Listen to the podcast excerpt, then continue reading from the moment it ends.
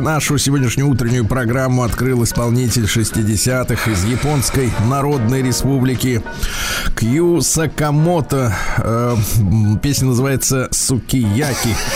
Я посмотрел, что это такое. Это блюдо японской кухни. Ах, это про кухню японскую да, была песня. Да, это да, говяжье мясо, говяжье мясо, сыр, овощи, лапша. Ну, в общем, Вкусно. Здравствуйте, Владислав Александрович. Я не знал, что так можно романтично петь о еде. Кстати, довольно грубый же у них язык, а здесь как-то вот не замечаешь этого. Очень ну да, я спел. понимаю, что... Да и вообще вот эти блюда все, которые на вывесках видишь, э, название заведений, конечно, с ними должен ФАС э, бороться более активно, да. Так, ну что, Владислав Александрович, да. э, давайте-ка ударим в набат. Э, набат. В наш собственный, в наш так. собственный набат ударим, потому что я, вы знаете, вот вы как-то хихикнули тут на днях. Ну-ка, хихикнули. ну-ка, по поводу По поводу того, что случилось с комиком белорусским. Вот. Э, ну, вы же в курсе, да? Э, жил да был комик, э, вот, и решил жениться. А вот, э, да. И вышло так, что женился он на женщине, на девушке миниатюрной достаточно, опубликовал фотографии, так сказать, э, в соцсетях, uh-huh. в том числе запрещенных в России, но он комик иностранный, поэтому ему можно. Вот, из постсоветского пространства, скажем так. И читатели распознали в невесте-то веб-камщицу, дорогой Владимир. Да-да-да, помню. Угу. Отвратительно, я сказал ну, смотрите, в тот раз. Угу, да. Нет, громкость. Вот видите, вы как бы раз и все. И дело вроде бы закрыто, нет, нет, а нет, не нет. закрыто. Не потому закрыто, что, Владислав Александрович, я вам скажу честно, я проанализировал фотографии этой самой То есть, подожди, погодите, у вас своя база вебкамщиц? Что значит проанализировал? Специальный вебкам-поисковик. Вот, скажем так, да. Ведь, смотрите, какая история. У нас ведь э, с начала 90-х годов стало, да еще, наверное, в конце 80-х к нам поперли иностранные названия.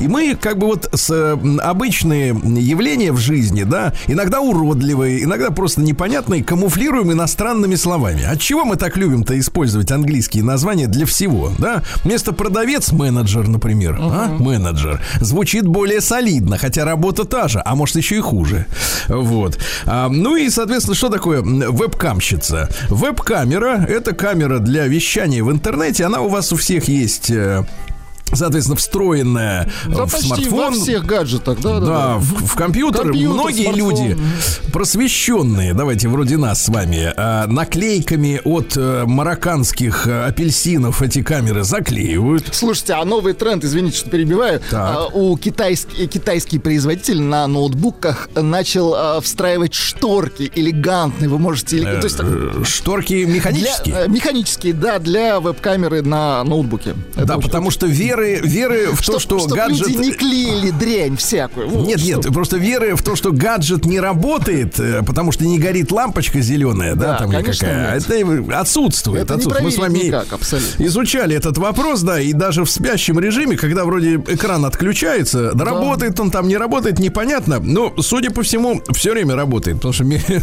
время вылезает эта реклама. Стоит про шубы поговорить, через пару часов в почте вылезает Да-да-да. реклама шуб, проверьте.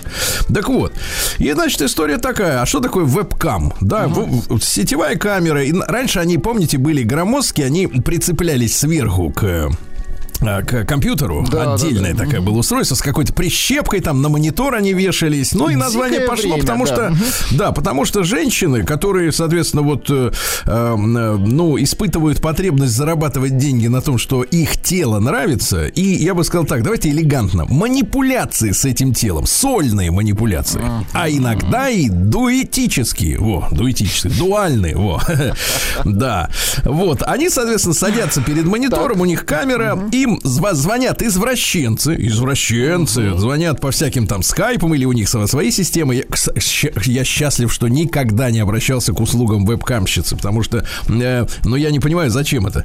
Э, вот э, есть просто кино там все красиво и можно поставить на паузу. А значит извращенцы звонят веб-камщицам и просят их за деньги. Они их они ты знаешь они же даже деньги не говорят слово, они говорят донаты. Донаты, понимаете, какая там история? свой, да. донаты, понимаешь? Ну, потому что, потому что вот сказать там, э, например, э, а- автору какого-нибудь телеграм-канала, например, Стилавин Туды, ребята, я, кстати, не, не этим не занимаюсь, э, э, дайте мне, пожалуйста, денег за то, что я такой хороший, да? Нет, не- не- они так не скажут, они скажут, дайте нам донат. И вроде как уже и вроде как уже и не деньги, да, хотя деньги на полном серьезе, стопроцентные деньги, да. И вот им засылают, я просто объясняю людям, которые, слава богу, далеки от этого, но надо быть в курсе, товарищи, надо быть в курсе.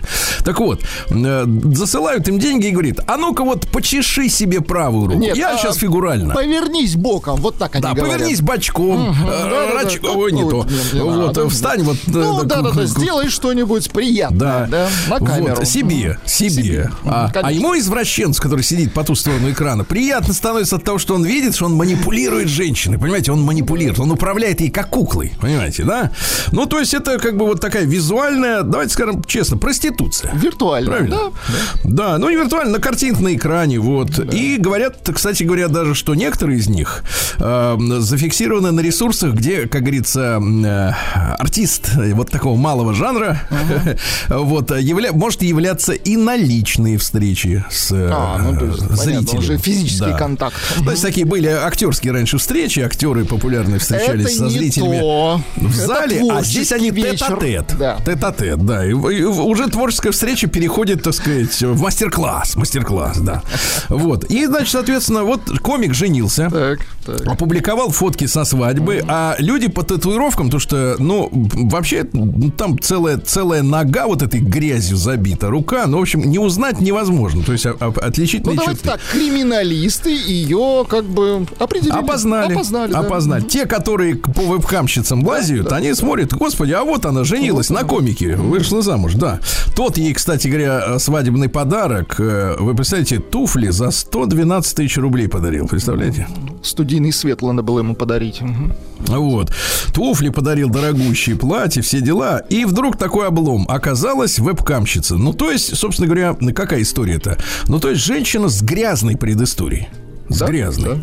И возникает вопрос. То есть вляпался вот этот комик, у которого, видимо, деньги есть. С- извините, мужчина, который может подарить женщине туфли за 112 тысяч рублей, деньги есть точно, правильно? Не на последние ж бабки шиканул. а, Вот. А, Да и, короче говоря, получается, что нам ведь э, э, там человечество в опасности. Хорошо, у него много подписчиков в запрещенных соцсетях. Там нашлись следователи, которые опознали вебкамщицу. Добрые правильно? люди подсказали. Да, ну то есть большая аудитория, большая выборка. Мы вот мы бы с вами, если бы увидели просто свадебную фотографию, конечно, не узнали бы, потому что мы не ходим по таким ну, ресурсам, конечно, правильно? Конечно.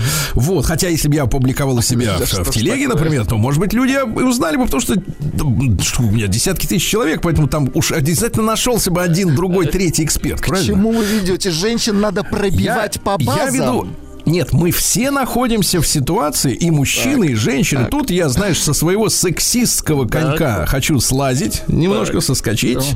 Мы все находимся в определенном вакууме неведения, с кем мы связываемся. Ну, естественно. То есть, ладно там, ладно там вот у этой женщины снижена планка понимания, ну, просто вот мозговая, да, что, в принципе, если ты запечатлевался на видео в неприглядном, э, так сказать, э, неприглядном виде, извините за выражение, за тавтологию, видео, вид, да, но то рано или поздно эти записи всплывут, и у тебя будут проблемы, правильно? Правильно, да? Но ведь э, большинство прегрешений с, с, происходит без видеофиксации.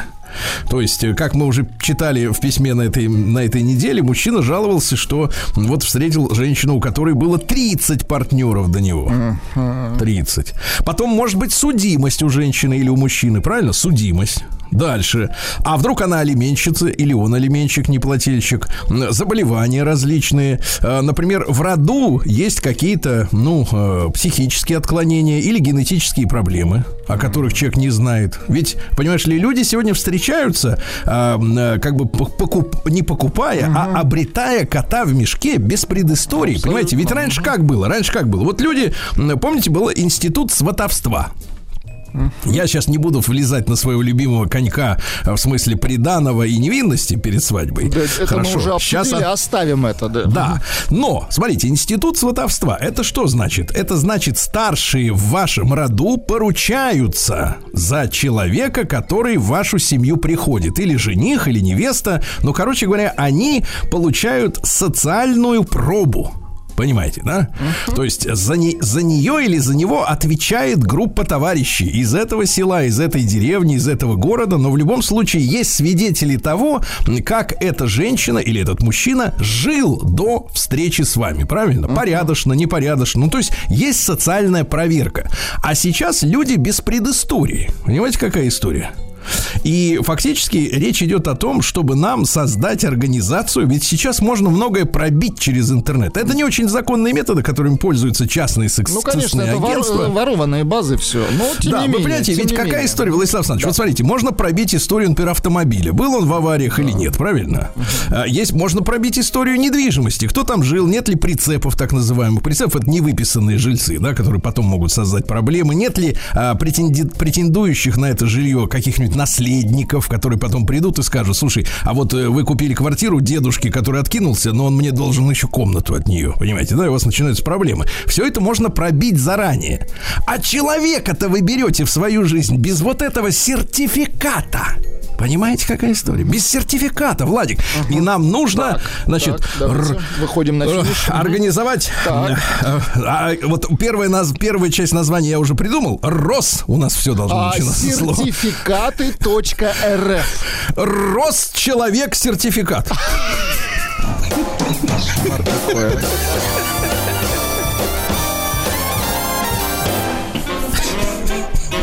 Забыли еще слово мандат. Сергей Стилавин и его друзья на маяке. Нет, ну я смеюсь, конечно, но согласитесь, серьезность э, в моих словах присутствует.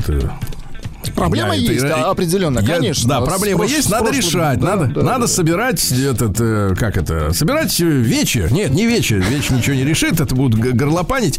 Короче, экспертов будем экспертов, собирать по теме. Да. Будем собирать. Есть нормальные депутаты в Госдуме, по-моему, активные. Вот Хамзаев есть. Вот мне кажется, надо поставить вопрос э, в, в прямом Рос разговоре. баб сертификат. Ну, это грубовато Почему звучит. баб и муж, и муж? Я и говорю, Рос сертификат. Рос человек сертификат.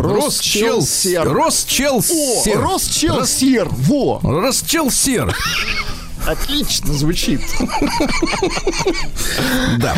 Ну что, товарищи, по поэтам чуть-чуть проведемся сегодня, потому что они такие немножко кривенькие, конечно, поэты. В 1797-м Кондратий Федорович Рылеев, но его Кондратий схватил, он начал это декабризмом заниматься. Рылеев, да, из бунтовщиков, то есть. Да, 200 лет тому назад. Ну и стихи такие же, вот, например. «Ах, тошно мне и в родной стороне, все в неволе, в тяжкой доле, видно век вековать». Из недовольных, понимаем. Доль, долго ли русский народ будет рухлядью господ? И людями, как скотами, долго ли будут торговать? Торговать. Кто же нас кабалил? Кабалил. Э, ну, кабала. Да, да, да, да.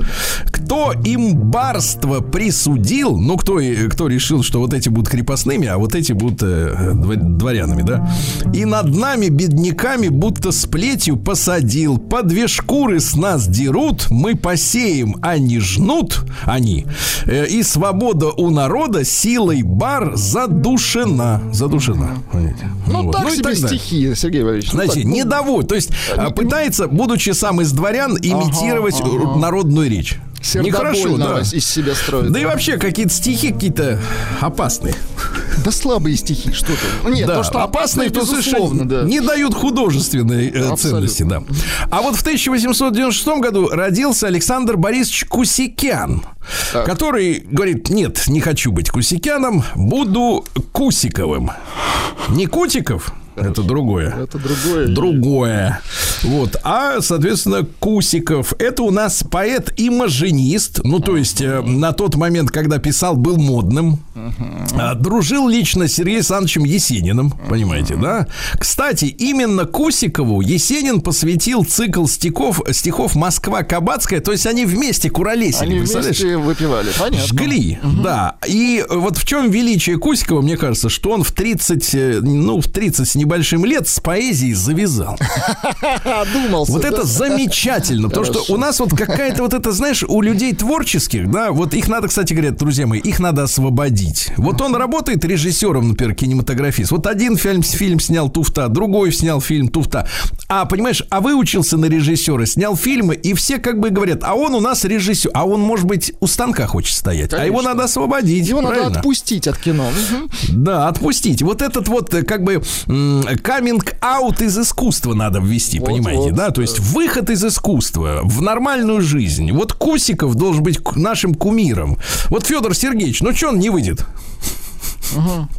Вот хочет ведь, я же уверен, хочет выйти, а заложником Слушайте, является ситуация. Заложником. Конечно, каждый его выход это вот как в последний раз. Так, стоп. Да. Закачать, забаюкать бы в сердце своем ваше имя. Я по вашему сердцу прошел, как по рифмам случайной строкой. Замолить бы губами какими ваше имя, молитвой какой. Я был месяц на небе осколком ненужным и лишним, и напрасно бесшумные хмурились тени. Все равно раздавил я грудей ваших вишни. Ты слышишь, чувак? Эротичен, однако. Какие они махонькие.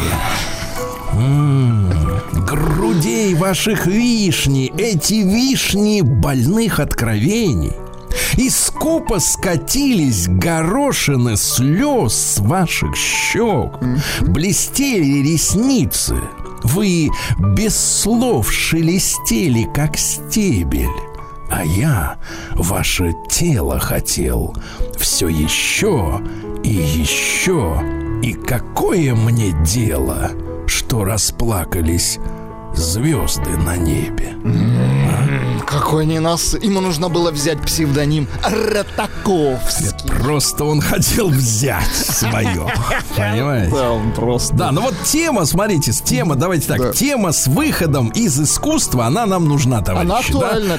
Потому что, смотрите, у нас есть э, примеры того, как люди, например, поработал 40 лет инженером или пис... ну, или каким-то там нормальным человеком, да, и вдруг пошел в искусство, потому что накопил жизненный опыт и решил выплеснуть его, например, в книгу или на экран. Это вот как нормально. Высоцкий, например, Помотала, а за Или как вы. поэт, Да, или как я. помотала и потом работать, да.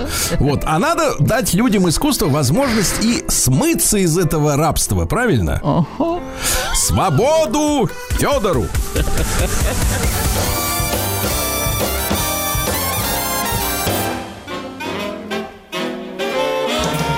Сергей Стилавин Дорогие товарищи, ну что ж, сентябрь-то заканчивается, граждане. Да. И вот э, сегодня у наших друзей, э, стратегических друзей, давайте так, у китайцев сегодня э, Джунцу. Это праздник Луны и, ура- и урожая. Сегодня же полнолуние. Владислав Александрович, вы видели, какое, какая супер луна на Очень, небе, как сейчас говорят? яркая, Огромная, Валерьевич, да. Причем появилось это идиотское слово суперлуния. Кто придумал, какая зараза. Вот, значит, э, Да короче, немцы такая... придумали, сто процентов. Точно. Она, значит, такая большая, большая. Говорят, четвертый раз за год уже так близко к нам приближается, как будто смотрит, чем мы там занимаемся, да.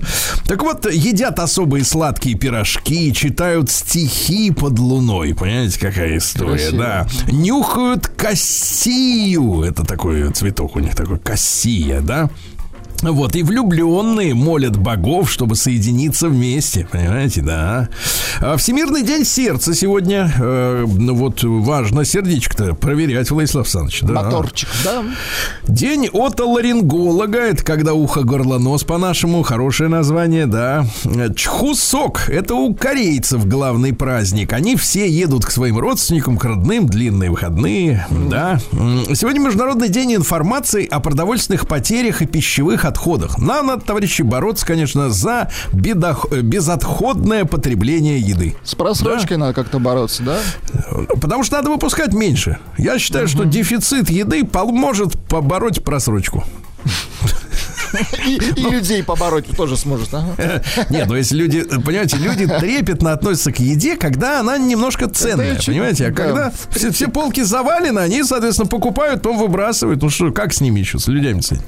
День кофе и макачино, ребята, макачино. Это когда в горячий шоколад, ну в какаву, короче, грубо говоря, вливают сначала холодное молоко, а потом эспрессо туда давят. Хорошо. День бискотто. Это вот печеньки такие, знаете, мягенькие, да? Э, День спаси коалу в Австралии. Хороший зверек такой сидит крепко, он, если взять его, так сидит.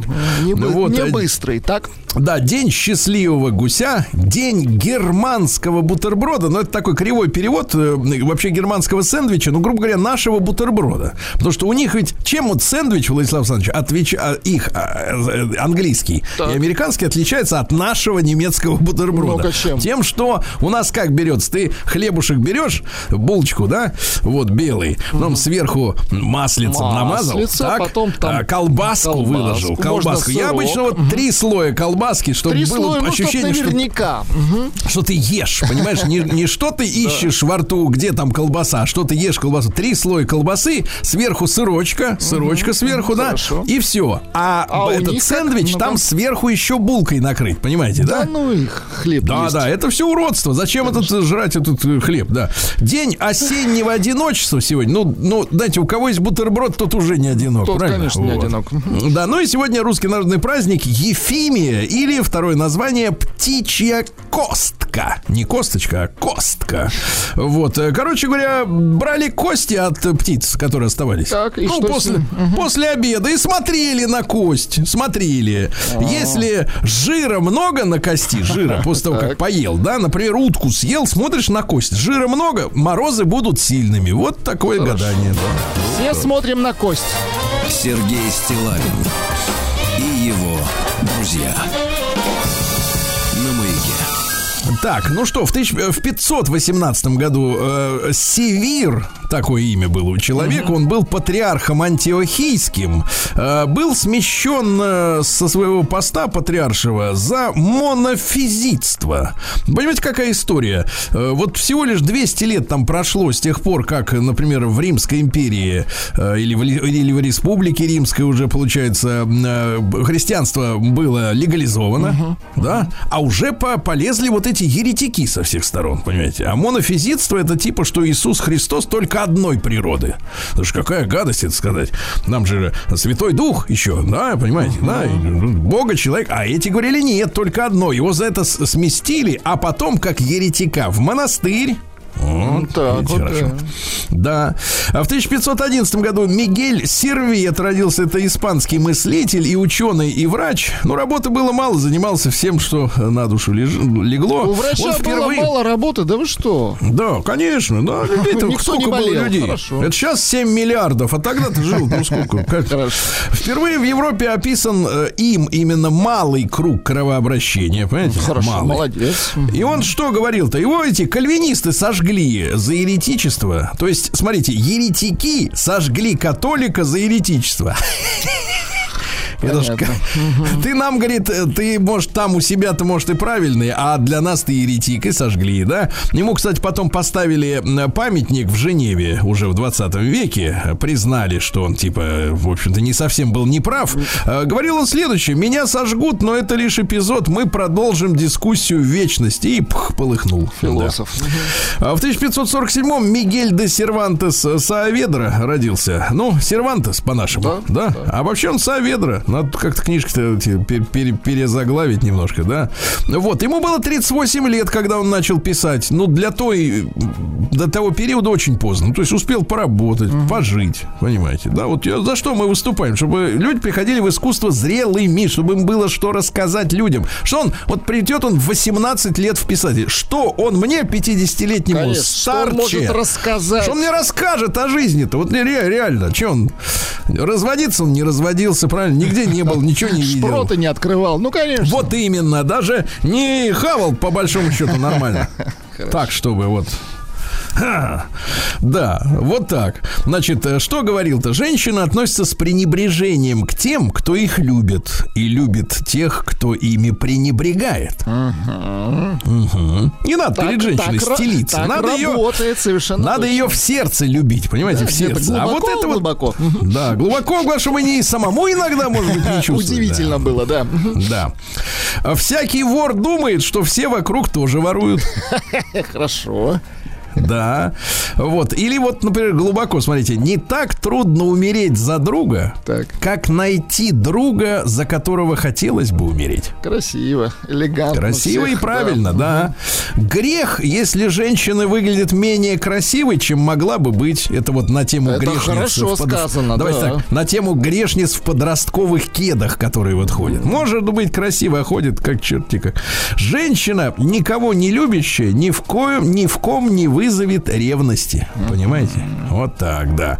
А в 1567-м очередной эпизод э, католическо-гугенотской войны э, во Франции. Дело в том, что, ну, мы помните, да, гугеноты, они ж чего? Они, соответственно, еретики, э, их начали католики того этого.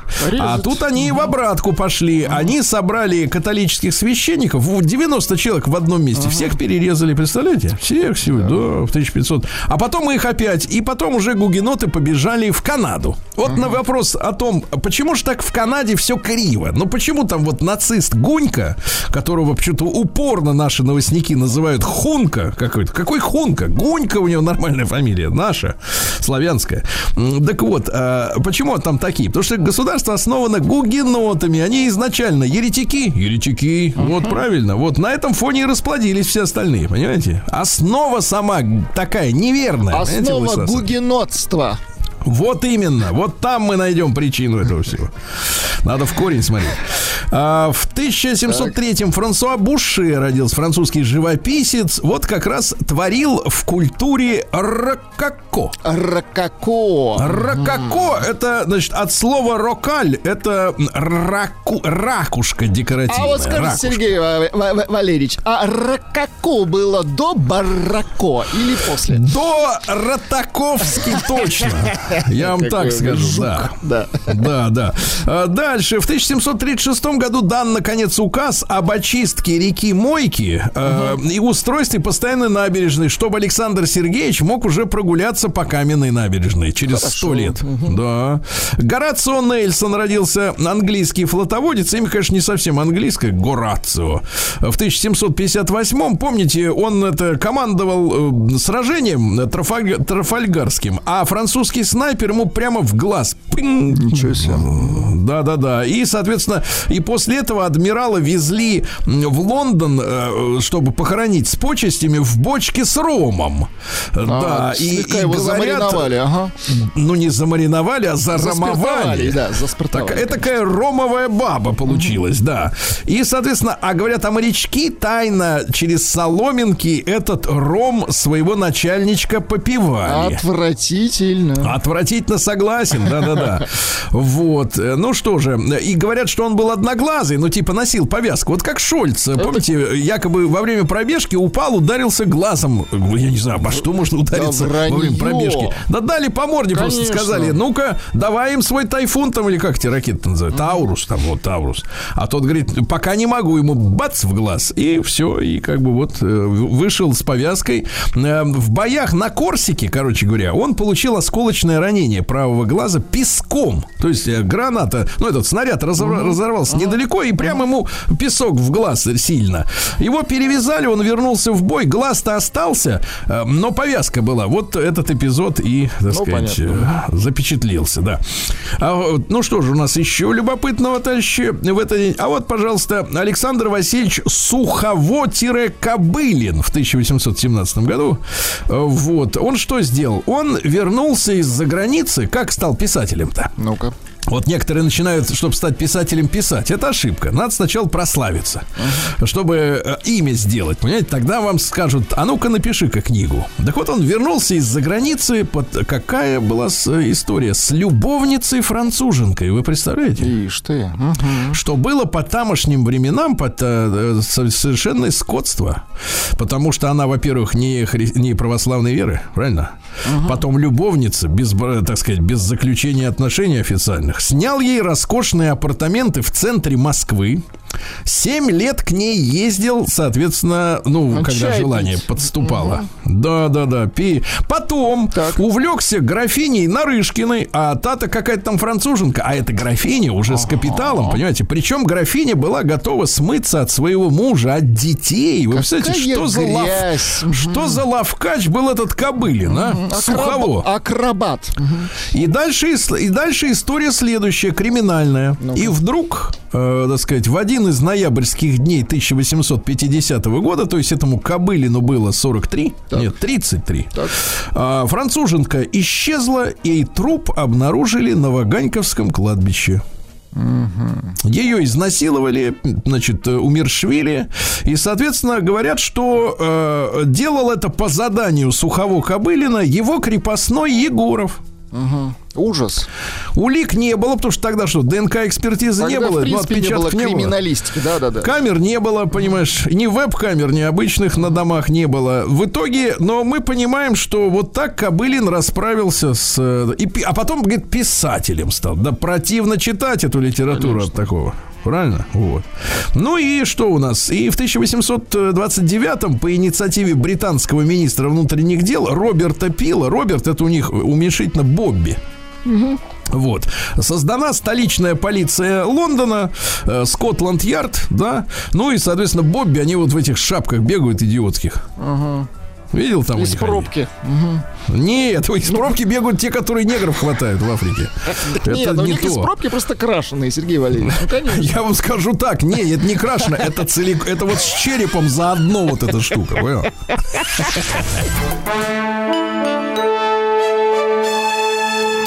Сергей Стилавин и его друзья. На маяке. Друзья мои, сегодня исполняется 180 лет э, со дня рождения Михаила Дмитриевича Скобелева. Это великий наш э, главнокомандующий. Ну, давайте скажем так, он отличился в русско-турецкой войне. Вот турки его из уважения называли белым генералом, да, Акпаша. Э, Вот, и в принципе, но это, вот, честно, если говорить, то это Жуков 19 века. Причем совершенно при невыясненных обстоятельствах в расцвете сил молодой, красивый, сильный погиб, говорят, от отравления стране или что-то с ним, в общем, сделали э, такого нехорошего. Ему стояли, понятно, в России памятники, но э, вот экстра-революционеры, давайте скажем так, ведь революцию делают э, люди, ну, руководят э, эти профессионалы, а непосредственно на улицах орудуют сумасшедшие, да, поначалу. И там, значит, вот эти вот БЛМщики наши родные, они все это посносили, и теперь Скобелеву с памятников не найти, но это действительно великий, самый успешный, один из самых успешных наших военачальников, который вот в расцвете сил был э, убит фактически, да, да. Вот это надо расследовать. Говорят, что, кстати, э, являлся жертвой германской ненависти. Они боялись, что он дотянет, грубо говоря, до нового сопри... ну, противостояния что, уже с Германией. Угу. И начистит уже немцам, да, возможно, но почему нет, да. Угу. Вот дальше, что у нас. Э, в 1864-м Мигель де Унамото и Хуго. Неплохо, неплохо. Это испанский писатель, ну, писанина его не очень, а вот философ вроде ничего. Значит, жениться совсем не трудно, говорит. Трудно быть женатым. Философ философ, да. А любовь — это дитя иллюзии и одновременно мать разочарования. Понимаете, какая история? Да. Что же, в 1866-м Михаил Сергеевич Грушевский родился. Историк, ультра-украинский националист — Угу. Да, он как раз продвигал тему, что русские и украинские народы это вообще не одно и то же, и идут они разными путями. Угу. Его пригрели в свое время в Львовском университете, который находился под властью этой территории Австро-Венгрии. Там его спонсировали, чтобы он как раз разлагал Россию, разводя украинцев и русских, понимаете, угу. да? Угу. То есть малороссов и великороссов, говоря э, нормальным языком, как это было принято в те времена. Он возглавил буржуазную Украину Украинскую Центральную Раду, Понимаете, да? Uh-huh. После февральской нашей революции. То есть настоящий сепар, как они говорят, сепаратист. А потом советская власть его пригрела. Говорят, ты наш родной, ты боролся с царизмом. Тогда ты нам подходишь, да? Да, значит, ты нам подходишь. Под его руководством они проводили Ужас. украинизацию, в общем, 20-х годов. Э, но он придумал историю Украины, Руси. Если вы сегодня почитаете украинские источники, там есть такая вот, э, такой вот, э, скажем так, фурия такая, и Украина, Русь. Угу. Некая конструкция. Причем 10 томов он написал на эту тему, представляешь? 10 томов. Так вот, а, а цитата хорошая, представляете, вот все-таки, все-таки вот э, не до конца подлец. Э, беда Украины в том, что ею руководят те, кому она не нужна. Точно. Какая, какая актуальная какая правда. Сто лет назад сказал, да. А дальше что у нас? Э, в тысяче, так сказать, нет, это мы уже говорили, этого товарища, а это здесь мы рыбу заворачивали, да. А в 1890, вот он мой родной, ну наш герой, герой на самом деле. И мы должны вернуть ему честное имя, Владислав Александрович. Давайте должны вернем. всеми Давайте. силами. Давайте вот прямо сейчас начнем возвращать. Давайте. Потому что э, в 1898 и сегодня 125 лет со дня рождения замечательного нашего Трофима Денисовича Лысенко. Да. Писать он начал в 13 лет. Понимаешь, готовился до этого. Замечательно. Так. Затем э, ему было 23 года, командирован в Киев на курсы глав сахара. Понимаете, угу. да?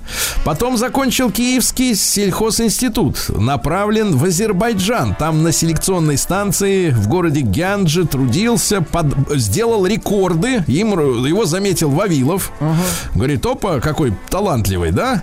Вот. Ну и, соответственно, дальше он что говорил-то? Говорил вещи правильные. Говорит, э, для того, чтобы получить определенный результат, имеется в виду исследований в лаборатории, так, понимаете, так, да? Так, вот так. обычно как? Ученые случайно открыли, там, не знаю, пенициллин. Не помыли тарелки в лаборатории, а утром приходят, смотрят плесень. Что это за ученые? Для того, чтобы, говорил Трофим Денисович, для того, чтобы получить определенный результат, нужно хотеть получить именно этот результат. Если вы хотите получить определенный результат, вы его получите, ясно? Да гений, что там говорить. И, наконец, так. не гений, а мы должны вернуть его светлыми. Мы, мне нужны только такие люди, которые так. получали бы то, что мне надо. Слушайте, а найдите другого руководителя. Вы найдете такого, который скажет, я буду вам платить миллионы, делайте, что хотите. Нет таких, правильно? Угу. Ну, Что? некрасиво он подсидел все-таки своего-то преподавателя, учителя, а? Ну, как так? Преподаватель шпион, что там, не все же Шпион, понятно. Конечно, конечно, там документы нашли, там все чисто в этом смысле. Вы про Вавилова, что ли? Конечно. Так нашли в этом, в, так сказать, в, В шкаф- в шкафу, эстонском... да, как вы говорите? Нет, в эстонском Так. э, местном э, службе безопасности, который вот сейчас вот у них там лютует, да, нашли документы о сотрудничестве, что деньги перечисляли за работу. Ну что, все док- задокументировано. Эстонцы же, они не, не успели в- подшечь документы, да. Им-то точно не успеть, вот, да. да. Николай Алексеевич Островский, замечательный писатель, в 1904 году, да, закалялся как сталь. Вот, видите, да, труд, вот это на заметку и вебкамщицам, и остальным, которые ни черта не делают. Труд – это благороднейший исцелитель от всех недугов. Нет ничего радостнее труда, товарищи. Да. Исцелял, кстати, на, на юге у нас. Мгм, да. Да, в 12 году Микеланджело Антониони родился итальянский режиссер. Ну, эм, есть у него такой фильм «Фотоувеличение» по роману Картасара «Слюни дьявола». Вы знаете, Blow да? up. Да, и, значит, соответственно, цитаты какие? Тоже ведь не очень глупый человек, а даже и наоборот.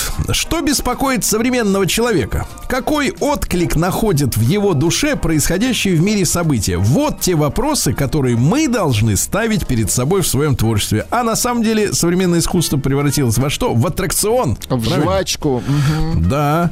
Рокфеллер, основатель компании Standard Oil, в 16 году стал первым человеком в мире, у которого накопился миллиард в тех деньгах еще. да? Отвратительно. Цитата какая? Вот, э, если ваша единственная цель в том, чтобы стать богатым, вы ее никогда не достигнете, так? Шутить и занимать деньги нужно внезапно. Так. Хорошо. Первая и главная предпосылка успеха в бизнесе – это терпение, товарищи. Сергей, вы сейчас Терпение, скажите, а да. вот песня «Рокфеллер Сканк» это ему по- посвящена? Это оно. Вы правильно понимаете, Хорошо. да. Вот. Ну и, друзья мои, помянем добрым словом. В 1936 году родился Сильвио Берлускони в этот день. Не дожил он до своего дня рождения, да. Но какой был обаятельный руководитель все-таки, а? Какой обаятельный.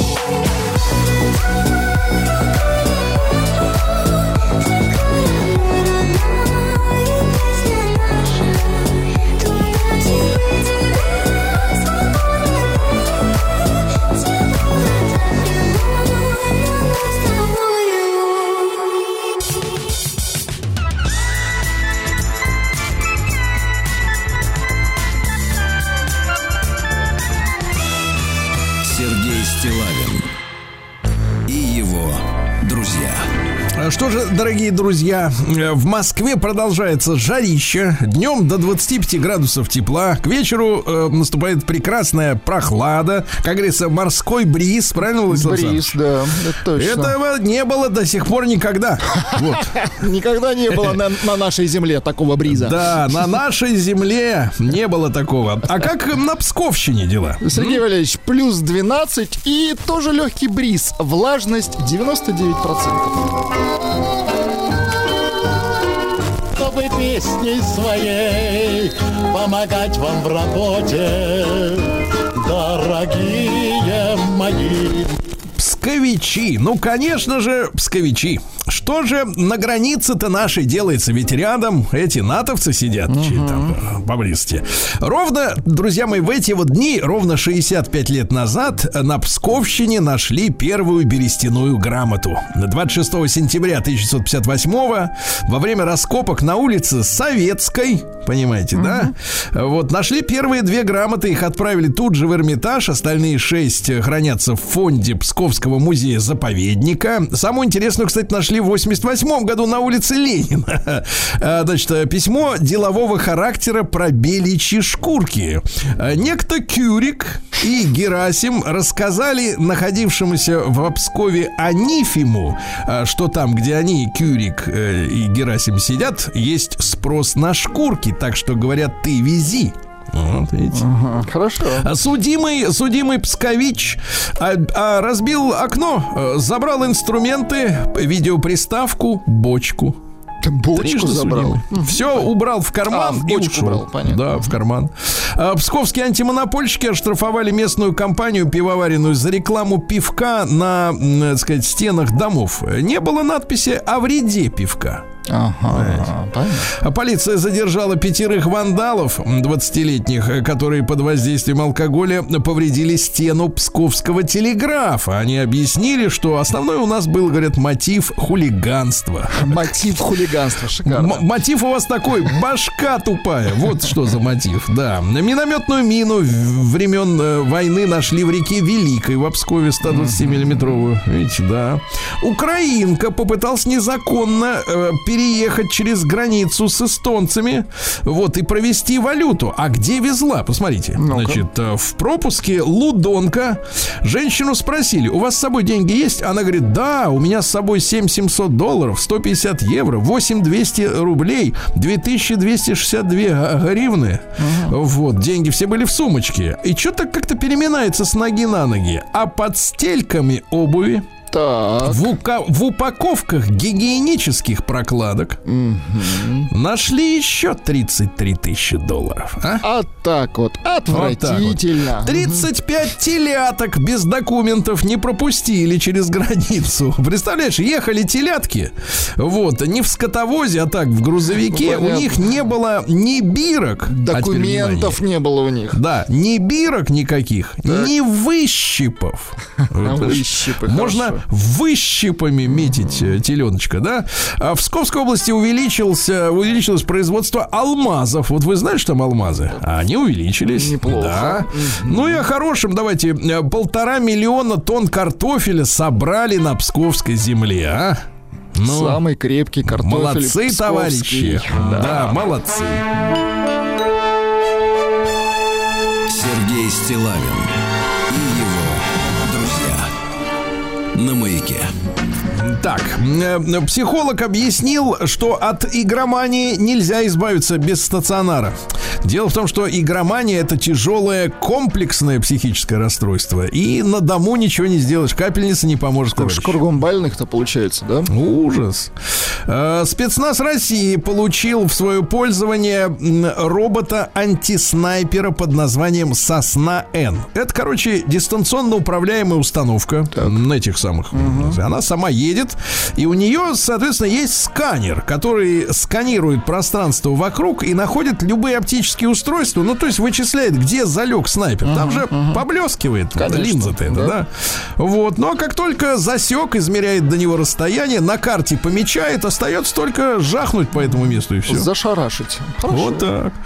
Круглосуточно вычисляет, да. А, Нашим людям объяснили, что куртки к зимнему сезону нужно стирать не менее часа, товарищи. Час Не менее стирать вы- куртку. Вываривать, Так там вываривать. ничего не да. останется от нее. Ну, что останется, то вот самое крепкое есть, да. останутся. Хорошо. Да. Россияне ищут новые туристические маршруты внутри страны. Смотрите, в топ-10 регионов с самым быстрым ростом, ну, то есть куда больше всего начали ездить, на первом месте Ингушетия, 200% прибавки. Орловщина 100%. В Адыгею едут, потому что обычно еды Адыгея это транзит на юг, но и сама Адыгея прекрасна, понимаете? А сыр адыгейский. А, Ай-яй-яй-яй, как вкусно. да, в Мордовию едут. Карачаево-Черкесия привлекает внимание. Липецкая область. Вроде, ну что тоже Липецкая область. Что там такое? ЛНМК? Э, ЛМНК. Ну, короче, комбинат там. этот, э, да. Но нет же, тоже красоты великие. Во Владимирскую область люди едут. Ну, это понятно, там у нас, э, э, сказать, Суздаль, да, неподалеку. Мариэл, Смоленщина, Курская область. Видите, как развивается Да, отлично. Дальше сообщение. Не знаю, Владислав Александрович, как вы воспримете эту Ну-ка, новость? давайте. Козловский вошел в жюри кинофестиваля «Маяк» в Геленджике. Кто ж его пустил-то, интересно? А вот остальные, которые ну, тоже там члены жюри. которые. Да, значит, в Госдуме дали совет россиянам, как бросить пить, курить. Наш человек, депутат Хамзаев, заявил, что если человек пьет раз в неделю, то у тебя, брат, уже проблемы. Ясно? Для того, чтобы бросить пить. Владик, записывай, надо развивать силу воли. Если нет силы воли, то все, край. Слушай, Да. на раз в неделю тоже нужна сила воли, я вам так скажу. чтобы удержаться от шести дней и остальных. Самый негостеприимный регион России Краснодарский край. Представляете, какой, какой ужас, а? Не любят э, туристов. 26% Жаль, жителей региона жаль. сказали, что бесите вы все тут приезжие. Бесите, ясно? Вот. А самые гостеприимные на Камчатке 74% говорят, нас вообще не колышет. До нее Вот добраться едут, не еще едут. надо до Камчатки. Пусть едут, да. А, Диетолог раскрыла пользу вяленых помидоров для мужчин. Мужчина, записывайте. Ну-ка, ну-ка. Простата здоровее становится. Представляете? Да, да, да. Женщина, вы тоже запомните, надо мужчину помидором вяленым накормить. Да. Помидорой, давайте так. Так, э, премьер Мишустин выступил с двумя заявлениями. Во-первых, началась трансформация мировой финансовой системы. Началось. Мгм, Хорошо. Может быть, вы это не замечаете, но она началась. И, во-вторых, для дети участников СВО должны учиться в лучших вузах. А вот эти, я добавлю от себя, все блатные. Вот, пусть и идут туда. вот, Вон блатные. Правильно я говорю? Правильно, да. Производство водки упало на 5%. Вот, это хорошо. Это хорошо, да? конечно. Это хорошо. А, Российские ученые заставили нейросеть спать, чтобы она подумала о своих решениях получше. Хорошо. Да, Касперский заставил спать. Ну, как человек. Человек же Хорошо. спит, а утро, вечер это мудренее, конечно. А Никита Сергеевич Михалков рассказал, за что увольняет членов киногруппы во время съемок. Так. За перетягивание внимания. Естественно, человек номер один на площадке это Никита Сергеевич. ну, что конечно, тянете? конечно. Куда тут тянуться? Кто потерпит? Да, Кто тягаться да. где? Мгм. Да, АвтоВАЗ начал продавать автомобили онлайн, товарищи, представляете? Хорошо, хорошо. Дополнительная выгода с- дома. Мгм. 40 тысяч рублей. Хорошо. Вот, отлично. Э, Члены ЛДПР хотят внести в Госдуму законопроект о бесплатной земле после 10 лет брака. Вот. Хорошо. Неплохо. Но, если, я добавлю Так. если разведутся, отобрать взад. Землю отобрать. отбирать, конечно. Да. Что еще интересно? Никос раскритиковал памятник Моисееву Борису на могиле на Троекуровском кладбище. Говорит, сомнительное сходство. Недоволен художник. Недоволен. Вот так. Российские ученые назвали причины стабилизации острова тепла Москвы. Оказывается, закрытие заводов и отток людей из центра оттекли. Так, Э, оттекли Замедлили люди. потепление в Москве. Замедлили, да. То, то есть люди Москву-то греют, а не, не климат. Понимаете, какая тема, да. Моцарелла и пармезан самые полезные сыры, если уж хочется, да. А меньше всего подвержены влиянию фейков люди, родившиеся в 90-е. То есть они какие-то такие махровые, да, вот не проберешь их фейком. Тертые, вот. В Челябинской области школоте запретили продавать зажигалки. Тоже хорошо. Что еще интересного? Почему молодежь оказывается в зависимости перед алкоголем и табаком? А потому что современная молодежь остается в состоянии «я хочу и я буду». Вот. Это детское состояние, да. А на смену ипохондрии, это когда человек псих, э, постоянно озабочен своим здоровьем, пришла киберхондрия. Господи, что это такое? Еще хуже. А, да, да. У людей с этим заболеванием особый склад проблем. Это тревожные, впечатлительные, ну, психи. На- мнительные насквозь да. больные люди, понимаем? Да. Дальше что интересного? Ломающиеся скуль- ломающих скульптуры граждан призвали сажать и учить. Но это после того, как принцессу Турандот Сажать и обломали. учить. Да, Сажать. сажать и учить. Да. Остановимся на сажать. Зачем их учить? Да, картофель, товарищи, нельзя хранить в целлофане. Надо, Хорошо, чтобы не- вентилировалось. не станем. Ясно? Не будем. А Вот. И что у нас Так. еще пару любопытных. Э, Раскрыта реакция Конюхова на роль Бондарчука в Ну-ка, фильме ну-ка. «Повелитель ветра». А, Федор похвалил Федора. Федор, да. Вот такая история.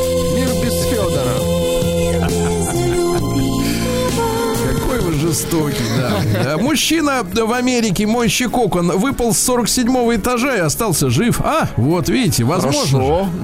Вот и все, что они говорят. Да, летать, да? Хорошо. Да, ну что же, Джонни Депп приступил к съемкам фильма о художнике Модильяне.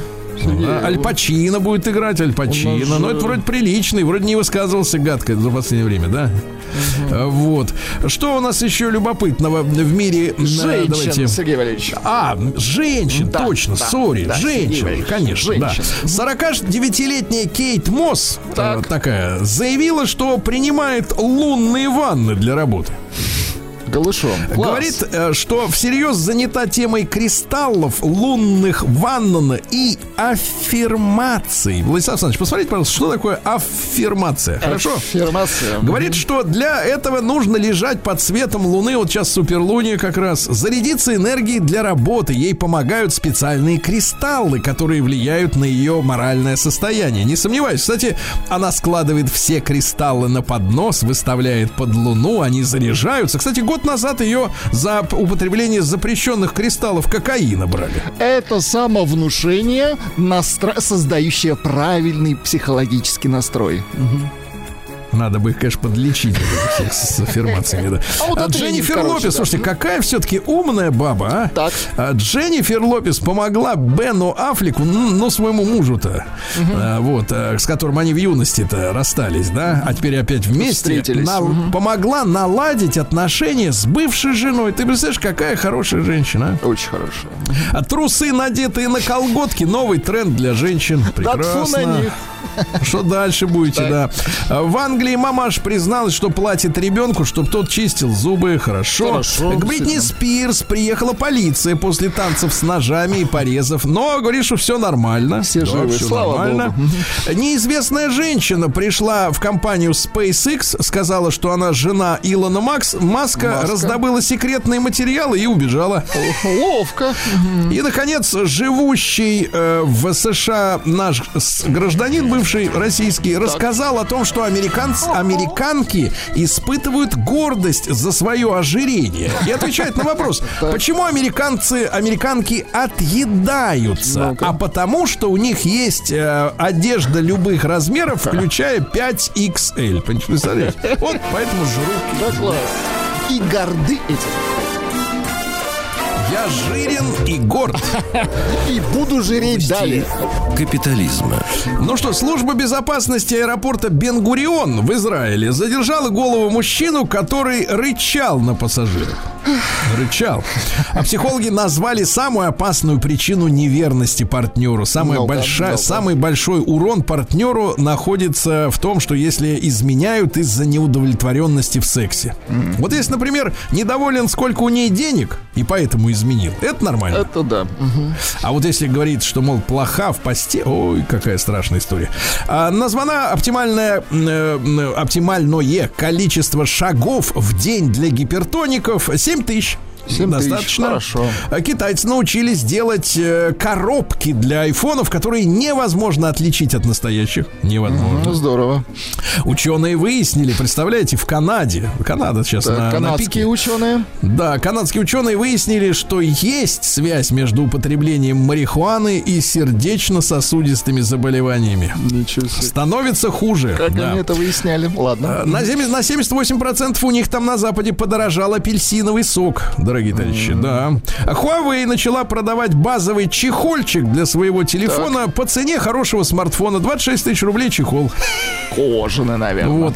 А ученые выяснили, что в подрыве северных потоков э, можно заподозрить использование термоядерной бомбы, товарищи. Ничего себе.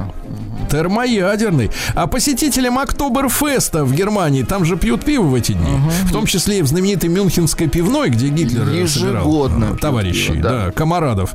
Так вот, пригрозили запретом на вход в пивную за нацистские приветствия. Они там просто, да, упиваются и начинают, да, Да, и раскрепощаются, это а, называется, да? полностью, да. Вот. Ну и, наконец, дальше. Такие же нацисты. Власти Латвии запретили радио и телевидению публиковать э, на русском языке песни и вообще разговаривать. Счастливого Понятно. пути. Ну, вот такие истории. Давайте посмотрим лучше, как у нас. Да.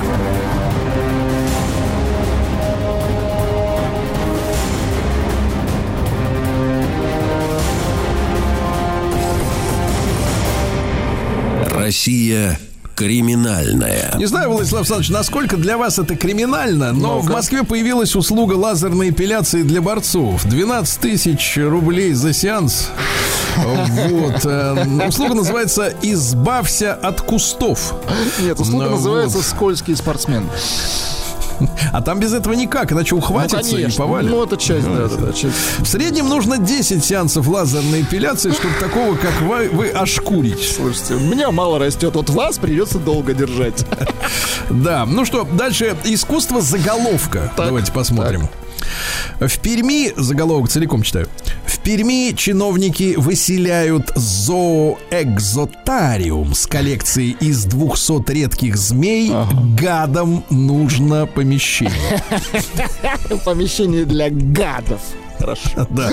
Астролог из Севастополя заявила в полицию на мужчину, который говорил на английском языке на улице. Вы представляете? Мужчина прогуливался по набережной Севастополя с рыжей собакой. Это отличительные черты. На него Человека. обратила внимание Так. местная житница-астролог. Женщине э, он показался подозрительным. Она решила на всякий случай снять его на видео, а когда услышала, что прохожий говорит по-английски, предположила, что это агент, бдительная горожанка. Смотрите, вызвала полицию, а те, говорит, никого не нашли. Да еще бы, конечно, он смылся тут же, представляете? Но видеозапись есть, надо искать скорее, собаку отдельно искать. Ищите. А, В Екатеринбурге жители решили проблему с объездом э, по дворовой территории пробки на, э, так сказать, местной улице, узорной улице. Ну, мерзавцы, чтобы объехать пробку, к- к- колесили по дворам вечером и утром, понимаете, задолбали всех. В итоге люди навалили камней и закрыли вопрос. Администрация не могла несколько лет решить вопрос. Люди навалили камней. Да. Дальше в Донецке, кстати, вот не только, надо сказать, связанные с войной новости приходят из Донецка. В Донецке аниматор в костюме белого медведя обратился в полицию после детского дня рождения. Так. Дело в том, что огромный белый медведь обнимает э, девочку, виновника торжества, день рождения. А она вдруг бьет его в глаз. Пришлось вызвать скорую и полицию. Смотрите, Ничего артист себе. потребовал, чтобы с родителями девочки провели профилактическую беседу. В ответ мамаша нажаловалась, сообщив, что тот якобы сильно прижал именинницу к стене. Поэтому девочка вылезала из-под медведя и дала ему в глаз. Ну, конечно. Оскорбленный артист, Так, внимание, так, написал так. второе заявление в полицию о клевете. О клевете девочки. О Прекрасно. клевете, да. Ну и что? Ну и все, вот так вот, все, разбираемся.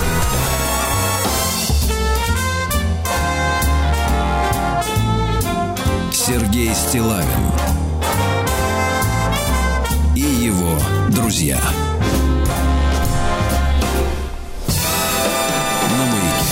Дорогие товарищи, друзья мои, завтра будет у нас большой памятный день. Дело в том, что исполнится 90 лет со дня рекордного полета знаменитого стратостата СССР-1. Мы в эфире исследовали трагедию э, стратостата Оса Авиахим, который в те же вот годы, да, они были такими конкурентами друг с другом. А СССР-1 вот 30 сентября 1933 года поднялся ввысь, и это фактически ознаменовало новую эру большой авиации, а может быть даже и путь в космос, да, если так шире смотреть. И я рад приветствовать на связи с нашей студией вновь Юрия Викторовича Щербакова, конструктора воздухоплавательной техники, тепловых дирижаблей и привязных аэростатов. Юрий Викторович, доброе утро. Доброе утро всем.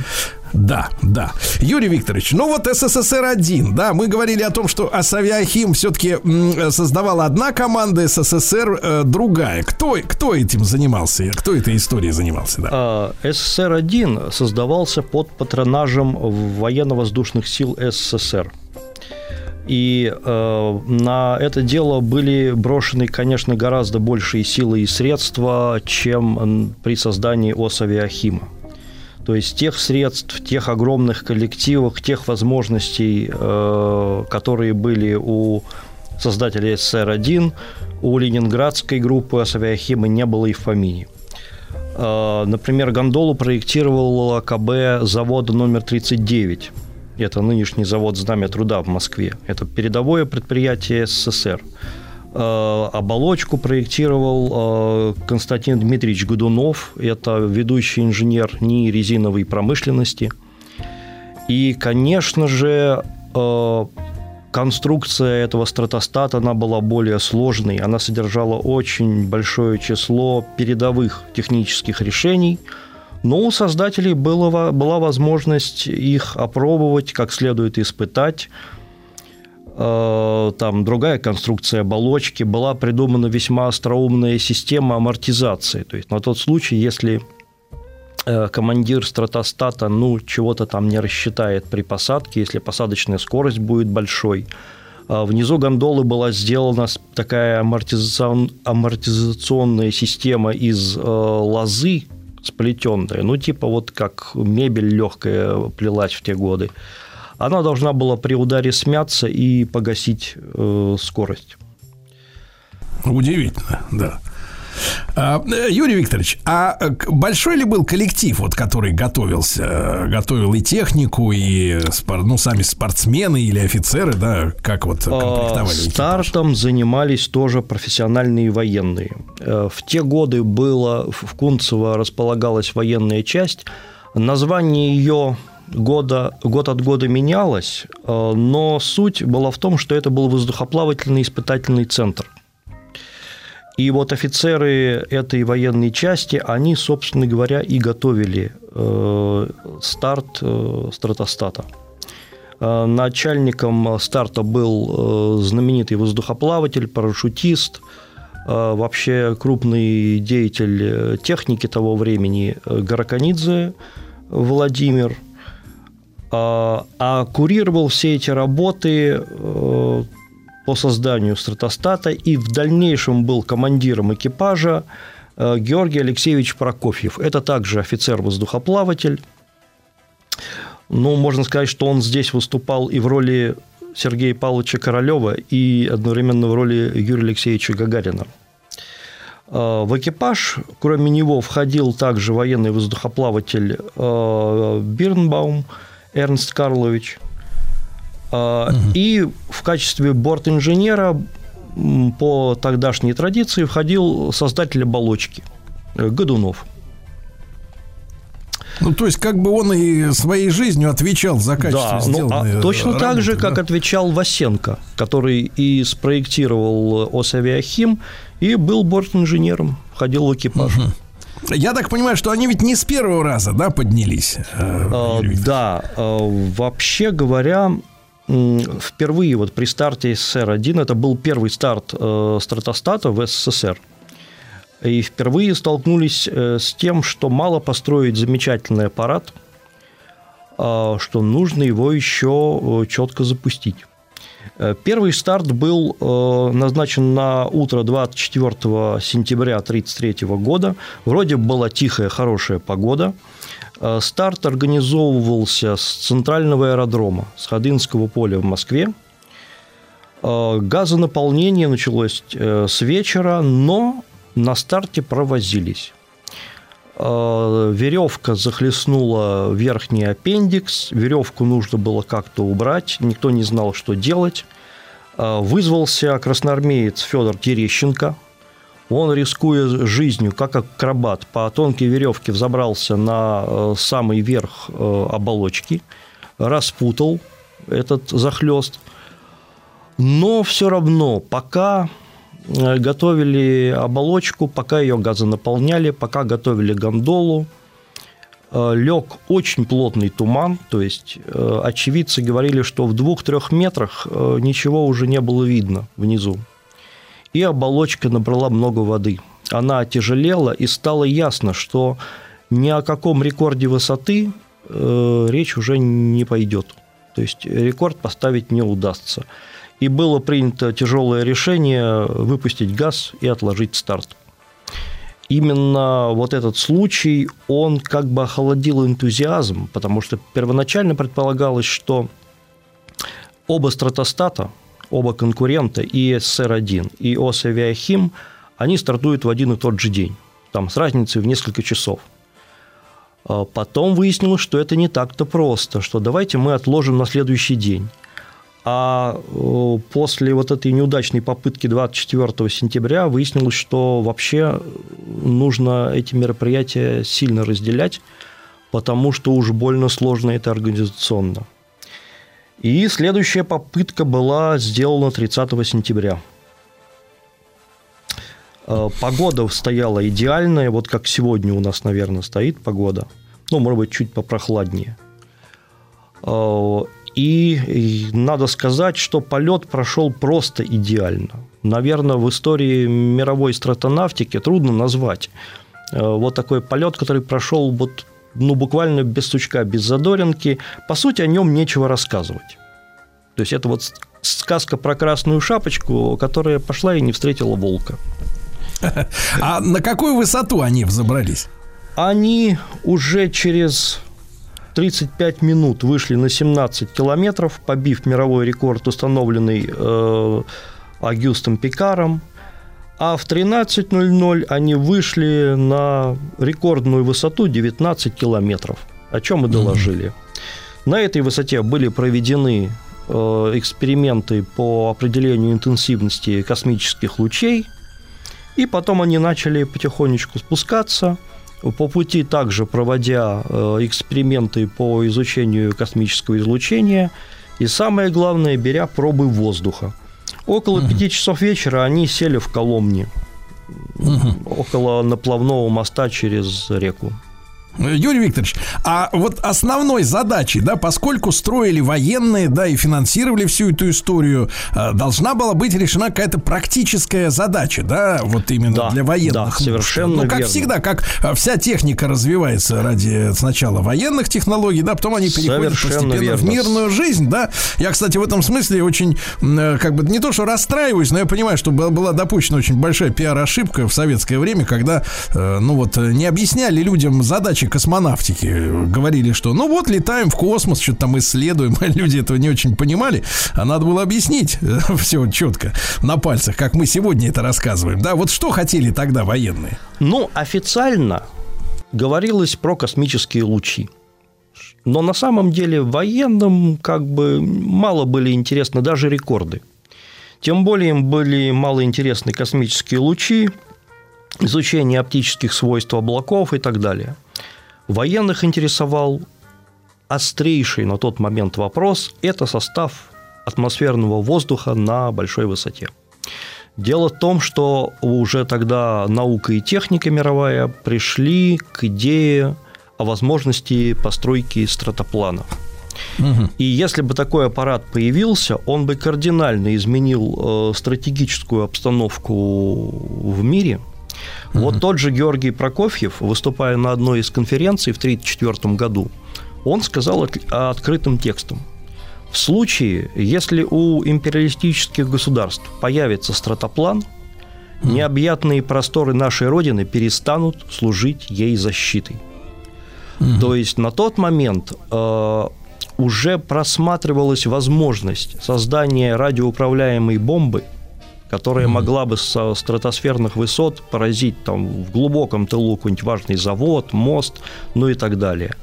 Юрий Викторович, а чтобы мы, чтобы такую дать справку, условно говоря, э, это же перекликается вот э, с полетом Пауэрса, да, э, там вот, когда американцы Да, на да. стратосферных самолетах Да, очень да. высоко, недосягаемых нашего Совершенно верно. ПВО, То да? есть до появления зенитных ракет бороться с такими высоко летящими целями ну, практически было невозможно. То есть ствольной артиллерии, обычными зенитными пушками, хоть ты увеличивай как их калибр, не достанешь ты туда. То есть даже уже на 10-11 километров ты не достанешь. И возник вопрос, что если возникнет э, стратоплан, нужно будет противопоставлять бомбардировщику высотный истребитель, нужно будет создавать высотные истребители, нужно будет самим создавать высотные бомбардировщики. И на кульманах в конструкторских бюро уже тогда чертились э, агрегаты турбонаддува, Э, в тетрадях ученых уже прорисовывались э, невиданные доселе реактивные двигатели, но То есть турбонаддув это как раз э, способность сконцентрировать Да, кислород, да, в да, разряженной да. среде. Но да? оставался большой вопрос: а есть ли там кислород наверху? Потому что, по идее, из физических общих соображений, э, если мы в каком-то большом объеме оставим воздух, то он потихоньку расслоится. Тяжелые газы будут внизу, а легкие наверху. То есть Да. внизу будет углекислый газ, дальше кислород, а дальше азот. Понятное дело, что внизу, в нижних слоях э, атмосферы, существуют воздушные течения, восходящие, нисходящие. Да-да-да. А вот что там наверху, вот это, это и исследование должен был провести стратостат СССР-1. Сергей Стилавин и его друзья.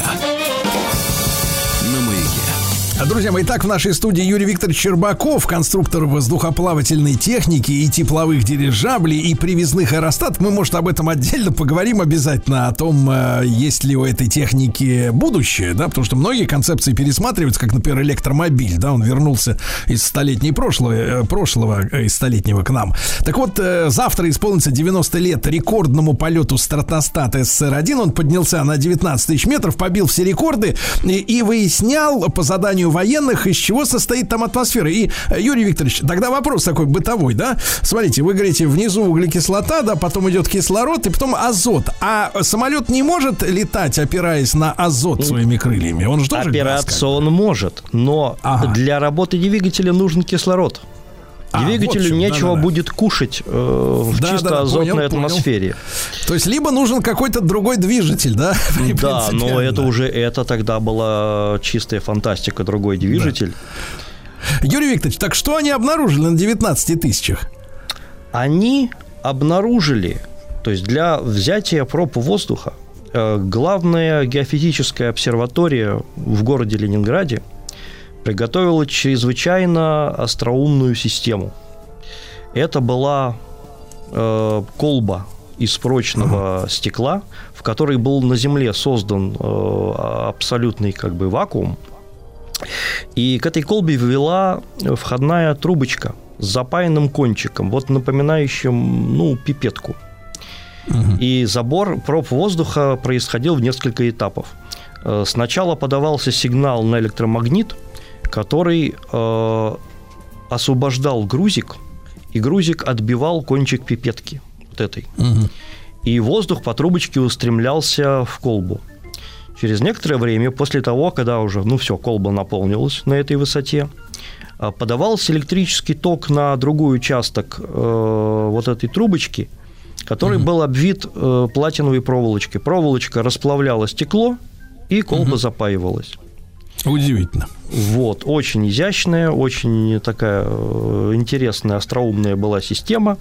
И они ее включили там на 19 километрах э, на высоте, и потом при спуске там на 17 еще там в паре, на паре уровней.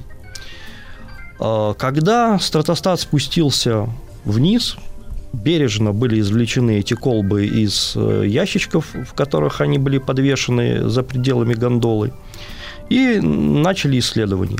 И выяснилось, что состав воздуха на высоте 19 километров, 17 километров, ну, практически такой же, как у Земли.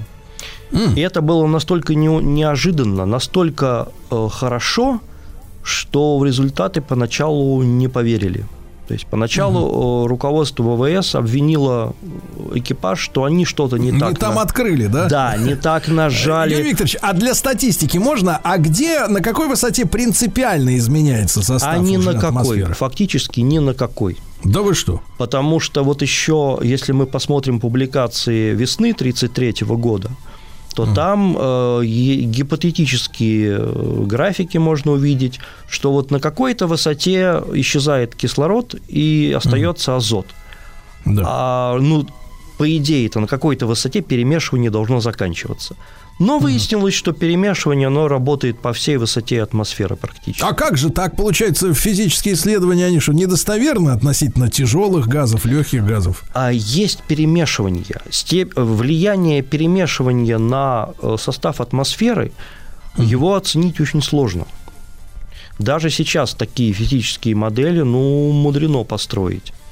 А, Потому что это с середины 19 века все исследователи ожидали, что вот-вот на какой-то высоте, на какой-то высоте прекратится перемешивание и исчезнет кислород.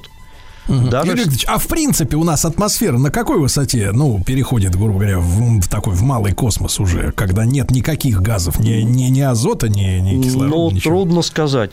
А просто падает плотность, падает давление.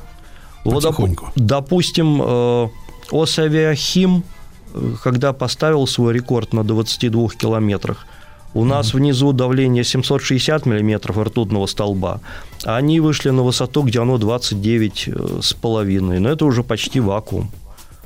Но по Юрий международным то есть, нормам э, считается 100 километров в космос. Да, Юрий Викторович, ну то есть э, это исследование, которому э, результат, по которому мы обязаны стратостату 1, мы поняли, что угроза вот этих вот сверхвысоких, сверхдальних бомбардировщиков, да, или разведчиков, она реальна, да? Да, да. счету?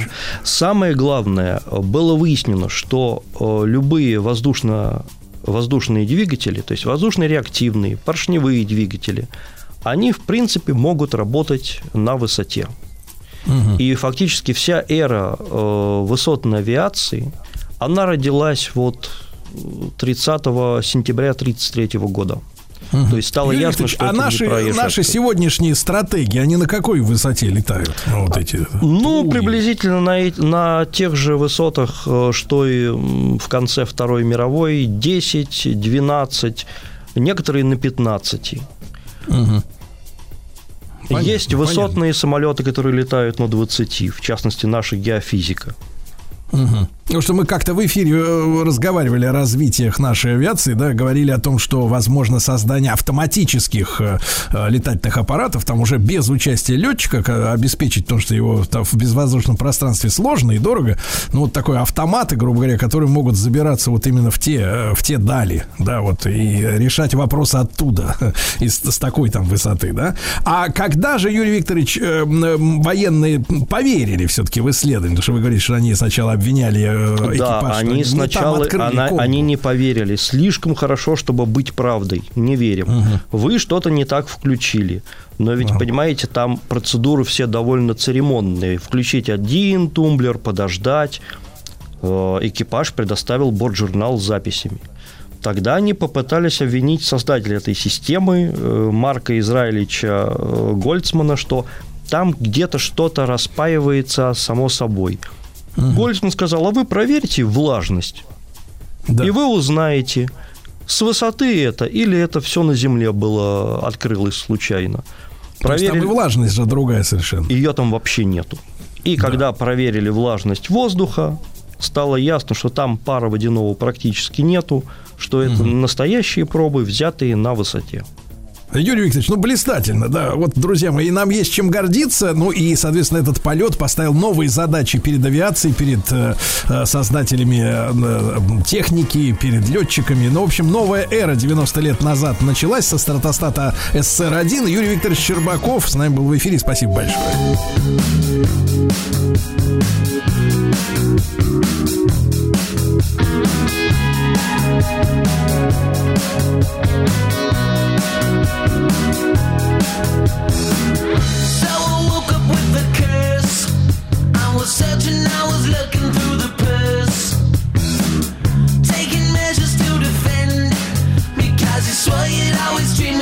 Friend.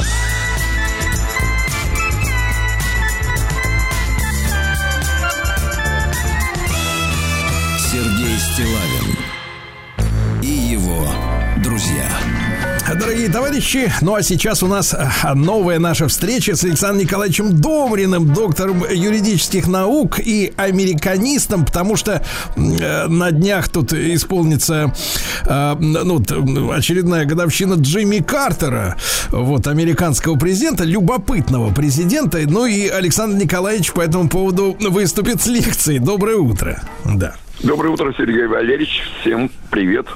И вам, Да. и всем друзьям Стилавина. Да, Александр Николаевич, ну по традиции, что там у наших, так сказать, бывших партнеров за торжества сегодня? Вы знаете, как, как интересно. Значит, сегодня два дня празднуется э, в Америке. Один день неофициальный. Называется «Задай глупый или смешной вопрос. Но это в основном, конечно, отмечается среди студентов, потому что, э, ну вот, а где еще, собственно, такой вопрос задавать? Ну а второй день, который сегодня отмечается, национальный день, день доброго соседа. И вот тут как интересно. Ну, тут, э, помните, как обычно это в американских фильмах, когда э, к тебе приходит на порог э, там какой-то сосед или соседка с пирогом, чтобы Да. там, э, да, познакомиться или Ну, сказать ну, я так «Добрый понимаю, день». Александр Николаевич, что в кино-то шло программирование добрососедства скорее, да, чем реальность. Так вот, на самом деле, это национальный день, прокламация такого национального дня. Но это не выходной день, но все-таки национальный день. Такая прокламация была подписана нашим сегодняшним героем Джимми Картером в 1978 году. Представляете, какая интересная связь? Вот так. Александр Николаевич, хотел спросить, вот, э, ну, Джимми, это же уменьшительное э, слово. Ну, как вот, если президента звали бы Боря или Володя, э, Дима, ну, это как, это несерьезная какая-то история. Что за Джимми-то? Что за слово? Ну, на самом деле, конечно, полное это имя Джеймс Эрл Картер. Вот. И я с моими американскими коллегами э, так иногда, знаете, э, в шутку воевал, когда у меня одна моя э, знакомая, профессор в Айовском университете, говорит, слушай, Саша и Александр, какая связь вообще? А я отвечаю, слушай, да, а там, скажем, когда Уильям и Билл, да? Да. Или когда Роберт и Дик. А тут какая связь? Сразу все умолкают. Да, но все-таки, конечно, Джимми уменьшительное, а, как Джимми Хендрикс, наш с вами любимый гитарист. Э, Вот. Ну, 99 лет э, будет ему 1 а, октября, в воскресенье. В в России не принято заранее как-то праздновать, поздравлять. Но поскольку он не, не мой и, думаю, не ваш герой, отметить, в кавычках, э, это событие можно. Э, Самый э, долгоиграющий, долгоживущий президент Соединенных Штатов. И есть Александр вспомнить. Николаевич, но поскольку он относится к эпохе 70-х, да, а, он, я так понимаю, связан каким-то образом вот с Вьетнамской войной? Ну, там много что с ним связано. Э, Непосредственно с Вьетнамской войной он не связан, потому что его предшественник э, Джеральд Форд э, сначала заканчивал эту войну Никсон, которого сместили, э, и который ушел в отставку. Потом Джеральд Форд, э, который был его вице-президентом, э, и э, который проиграл Джимми Картеру на выборах 76 года, поэтому непосредственно, непосредственно этот вот фермер э, из э, Джорджии, который выращивал арахис, э, нет, сам Картер не связан с Вьетнамом, но он связан со многими другими чудовищными преступлениями, которые Соединенные Штаты совершали, когда он был 4 года президентом Соединенных Штатов. О них тоже Александр. Николаевич, а вот вы говорите, фермер, да, товарищ-то, там они разными путями пробирались в политику. А вот в Европе, например, мы сейчас наблюдаем картину, когда, в принципе, во власть пришли, в принципе, неработающие люди. То есть вот тот же Шольц, да, он вообще ни дня нигде не работал. То есть он в старших классах школы сунулся в политику и так вот профессионально и, соответственно, кормился только от политики. А здесь еще есть как бы президенты, да, которые, ну, чем-то успели позаниматься в жизни профессионально, да. Он э, как вот, э, как он пролез в политическую эту сферу? Ну, он отсоси. Вы знаете, такой термин есть отсоси. Э, То есть, да, действительно, такой маленький человек, э, который э, и отец у него э, выращивал арахис, и он выращивал арахис. Ну, потом пошел в местное законодательное собрание, избрали в местное. Потом точно так же в 71 году э, его избрали губернатором местным, да, тоже не решающим какие-то национальные проблемы. А его кто-то, Александр Николаевич, его кто-то двигал, то есть он э, кому-то был удобен. Мы же понимаем, это все сказки, да, пошел и избрался. Ничего там не пошел и избрался. Кто-то должен проплатить, кто-то про- продвинуть. Он как бы кому был удобен? Вы знаете, вот э- это именно тот самый э, те, те самые имиджмейкеры, те самые политтехнологи, которые его двигали, э, как именно такого маленького человека, сначала на пост губернатора, ну, он, он там отработал 4 года, хорошо отработал в интересах собственного штата, сельскохозяйственного Джорджия. А потом точно так же вот его и продвинули на пост президента. Э, И, и поскольку он сам был действительно от Сахи, поскольку он сам был маленьким человеком, он там продержался всего 4 года.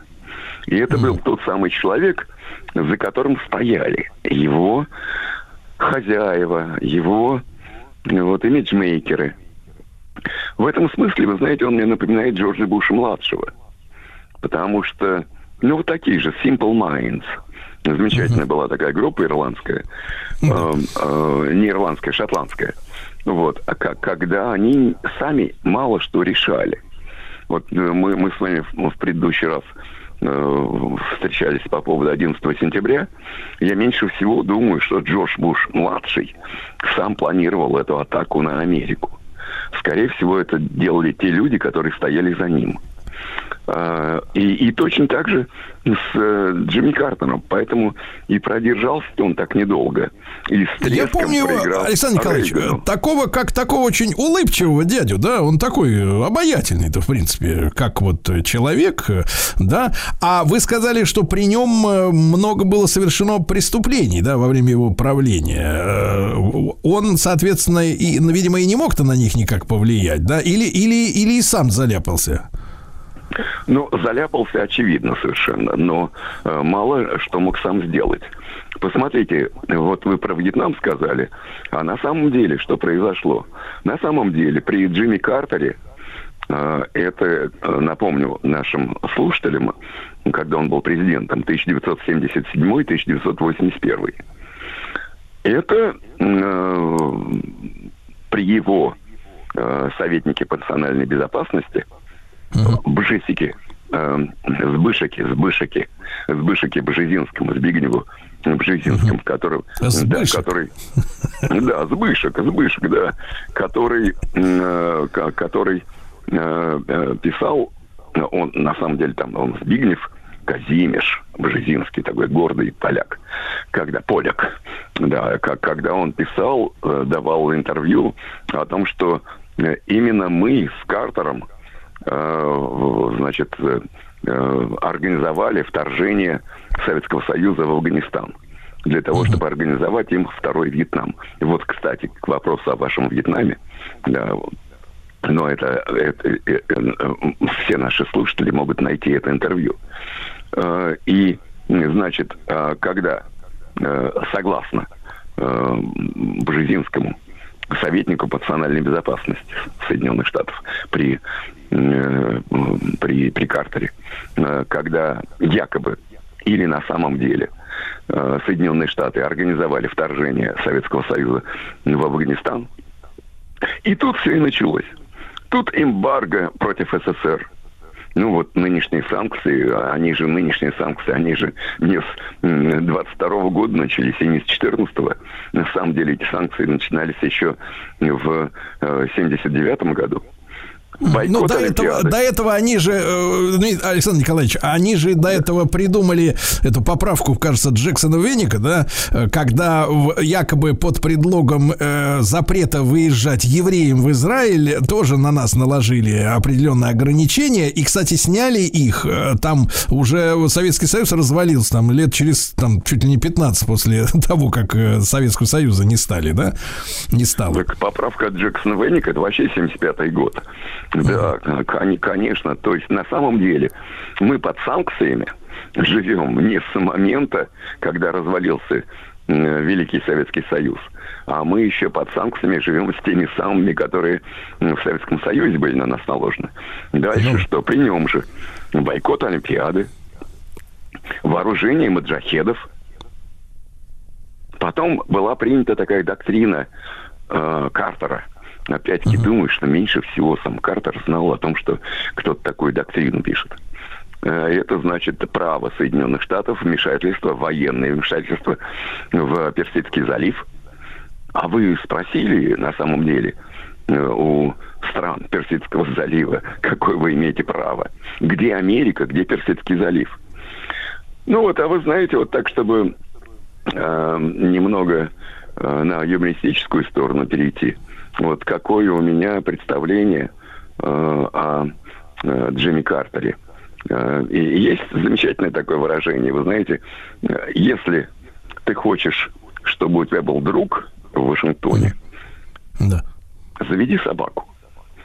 И вот на самом деле, вот что сейчас, что сейчас, как мне представляется, вот среди моих американских друзей, э, демократов и республиканцев, ну, Джимми Картер демократ, э, но вот, вот самые запоминающиеся события, э, два, наверное, два самых запоминающихся события ну, президентстве Джимми Картера. Первое, 79-й год, Джимми Картер, простой такой чувак, на лодке сидит, рыбачит. И тут на него нападает кролик. Водяной кро- кролик. Водяной? Да, вот тут, тут, значит, у, э, значит, у профессионалов э, э, нет совпадения. Что конкретно, что за существо на него напало. Значит, по одной из версий, собаки гнали зайца. Этот заяц, да, прыгнул в воду. В воде, в этом ручье, это даже не река, а просто какой-то ручей, сидит э, чувак э, с удочкой. Тут к нему не Дед Мазай, очевидно, совершенно. Тут к нему подплыва- подплывает этот заяц. И вот и, на, э, думаю, что если бы мы с вами сидели в лодке, если бы к нам там котенок подплыл, э, э, мы бы его просто за, за шкирку вытащили, чтобы спасти. А тут, значит, этот э, Дед Мазай в лице Джимми Картера фигачит его по голове веслом. А тут же, а тут же на берегу стоит фотограф и все это снимает. И все это сливается в американскую прессу о том, как, значит, Джимми Картер бьет по голове этого э, несчастного кролика, то ли водяного, то ли который Ну, то есть, то есть по факту, по факту Джимми Картер фигачит кролика, а написали, что на него напал кролик, да? То есть вот типичный прием, да? Да, да, и вот, значит, кролик атакует. Вы знаете, такой фильм есть замечательный э, с э, Николасом Кейджем. И вот, значит, вроде как кролик атакует. И вот это проявление Джимми Картера, вот как такое непонятное, совершенно слабое существо. А второй имидж, это, конечно, э, это уже более серьезный, это тот же самый 79-й год, когда захв- захватывают заложников в Иране, американских дипломатов. 53 человека. Ну, надо же их как-то спасать. И, кстати, об этом тоже м, есть э, американский фильм. А, э, И нужно ведь как-то их спасать. И что дальше происходит?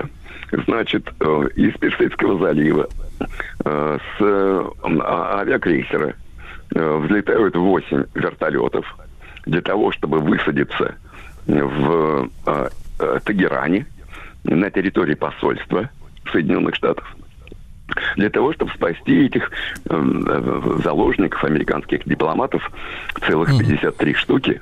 Ну и что дальше происходит? Значит, из этих восьми авианосцев, э, э, простите, восьми вертолетов с авианосца, один сразу рухнул, рухнул в воду. Вообще не взлетел. Один заблудился в песчаной буре. Как интересно. Значит, шесть долетели где-то рядом с Тегераном, рядом с шоссе. Ничего себе секретная операция. Там Представьте себе, чтобы там рядом с Горьковским шоссе э, э, посадили э, шесть вертолетов, и чтобы это была секретная операция. Сразу, естественно, их засекли. Потом два из них столкнулись в воздухе. Друг с Вот другом. это, с моей точки зрения, вот эти вот два события, одно такое э, сатирическое, юмористическое, а а другое как проявление полной вообще э, не- непрофессиональной подготовки администрации э, Картера. Вот это ему влетело в копеечку, когда он с треском проиграл Рональду Рейгану. Александр Николаевич, если коротко, да, у нас не очень много времени, а с советским руководством Картер встречался? Я так слышал, что, в принципе, иногда американское руководство дарило Леониду Ильичу автомобили, им очень нравились они, они были мощные, большие, не то, что сейчас. Сергей, насколько я помню, не встречался. Естественно, отношения поддерживали. Но вот пока до вторжения Советского Союза в э, Афганистан. Э, Но есть э, ведь такое понятие, как э, э, задние каналы, back channels. Поэтому отношения это на самом деле даже в те самые холодные времена, чудовищные времена отношений между Советским Союзом э, и Соединенными Штатами, эти отношения были лучше, чем сейчас.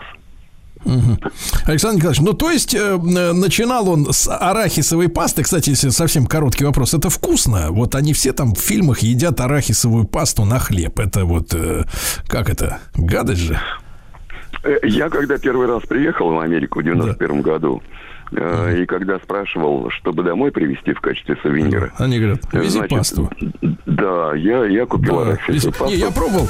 Э, Лютая гадость. Александр Николаевич Домрин, доктор юридических наук, американист. Джимми Картеру послезавтра в 99. Музыкальная программа. Дорогие товарищи, Владислав Александрович, да, Да, мы, мы все- вернулись в наш привычный слот, как это говорится, да. Слушайте, Владислав Александрович, Да, поскольку да, мы с вами знаем, что мы будем э, знакомиться с новым альбомом э, исполнительницы, которая, ну, скрасила нашу с вами перестроечную юность Мы немножко. да? выросли на ее песнях. Ну не стесняйтесь. Она нет, не выросла. Да, я хотел бы обратиться к молодежи. Во-первых. Виталий, добрый день, Да, детка. доброе утро. Скажи, пожалуйста, для тебя, вот тебе нет еще и 40. Э, Скажи, пожалуйста, а вот для тебя Кайли Миноук это вот что? Вот если так, вот первое, вообще что знаешь приходит на ум. ее? в принципе? Кали Миноук я знаю, конечно. Ну, кто это? Вот что Ну, для это тебя? это певица. Насколько Ну, я это знаю, это понятно, а- поп-исполнительница. Ну для тебя Да, но это она что? такая Веет с какого рода? двухтысячными. Да. Веет двухтысячными. такое? А, 2000, то есть 80-ми ты не понимаешь, что она еще в 80-е была звездой, да? Понятно. Да. Ну, то есть она хорошо выглядит, это комплимент. Так, а вот э, Алексей Валерьевич, здравствуй, дорогой. Приветствую, да. Э, Вот, а для людей постарше, вот Кайли Миноук, что для тебя? Ну, я Это помню еще, когда я учился в школе, песни ее были популярны, да. Тоже двухтысячные, короче. Ну, нет, в школе я в 90-е учился. И в 90-е, и в 80-е везде она была, везде поспела. И вот новый альбом Владислав Санч, который, я почему на него обратил внимание, вышла новость о том, что Кайли Минок посвятила свой новый альбом, а на обложке она зеленого цвета, и сложила пальцы одной из рук, э, непонятно какой, значит, таким образом, что мне следующие люди прояснили, это, это так сказать, э, символ Вельзевула. Пере- То есть черта Иваныча сатаны. Вот так. Отвратительно. Отвратительно, согласен. Так вот, а, значит, а, альбом, который певица посвятила борьбе с эйджизмом. Ну, наконец-то, доросла. Мы с вами, Владислав Александрович, Да. мы с вами являемся знаменитыми э, российскими транс-эйджистами. Стра- Потому что мы всем заявляем, да. что нам, нам всего 25, правильно Конечно, каждому? конечно. Нам 25, а вот она борется с эйджизмом, я не знаю, каким образом. Значит, э, Кайли Миноук, она была девочкой, припевочкой из, из Австралии, пела всегда мелодические песни, да?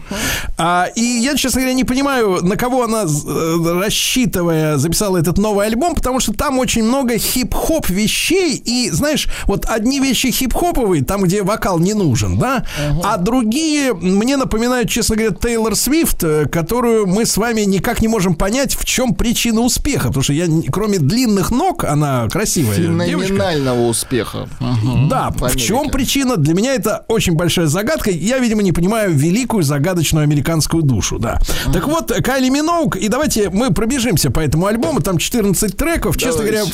говоря, там всего два хита. Один относительный, другой более-менее настоящий. Ну вот давайте начнем э, с 14-го, э, А, с последнего 14-го. зави- заключительного трека, который она с каким-то хип-хопером совместно записала. Ну, чуть-чуть, вот по чуть-чуть. Давайте.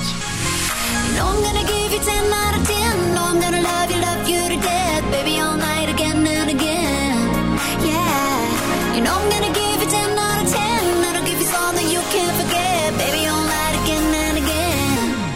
out of 10. Body 10. Touch 10. Energy 10. Что-то из 80-х, да? Не, ну звучит трендово. Ну почему это модно сейчас, да? Просто Хорошо, это что, модно, да, это, это модно. Давайте, да. 12 теперь Давайте пойдем 12 вниз, как бы. 12 угу. тоже можно кое-что услышать, что-то такое в этом треке, да.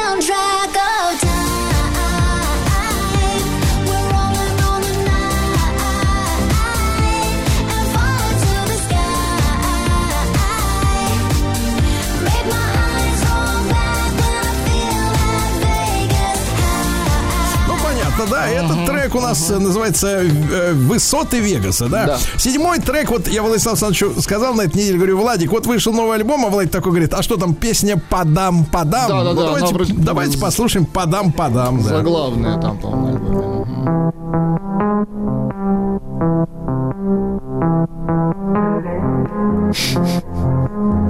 А вот как раз, да, и звучит это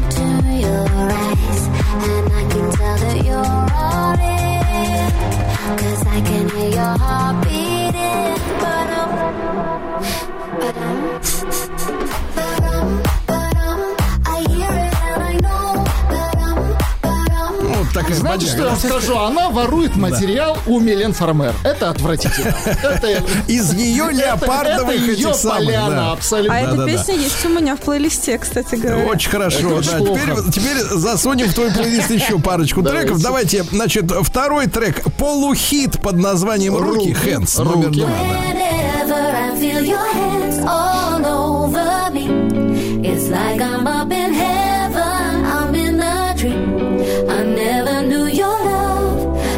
set me free. Big drop on the baseline. Tick tock on the waistline. Don't rush, baby, take time. Ну вот вокалистка Ну, исполняет мелоди- хип-хоп. Да, да. ну мелодичный Ну такой. и, да, запев. наконец, Мгм. на самом деле, э, по цвету лица на обложке, я еще напомню, что, да, новый альбом 23 года Кайли Минок, она там зеленого цвета, как жаба. Вот. И, значит, песня называется Green Light, зеленый свет. Вот это единственный хит на этом альбоме.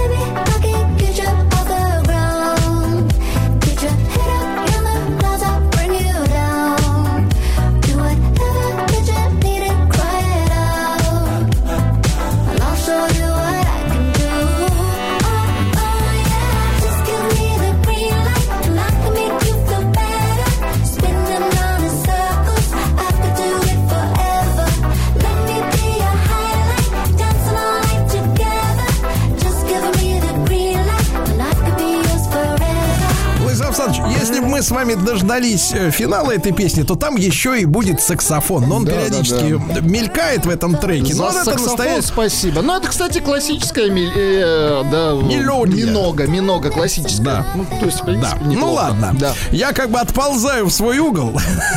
Давайте, а давайте-ка, давайте-ка Виталию, да, у которой, видите ли, в плейлисте есть песни Кайли Миноуг. да. Да, она классная, конечно. Интересно, сколько ей лет?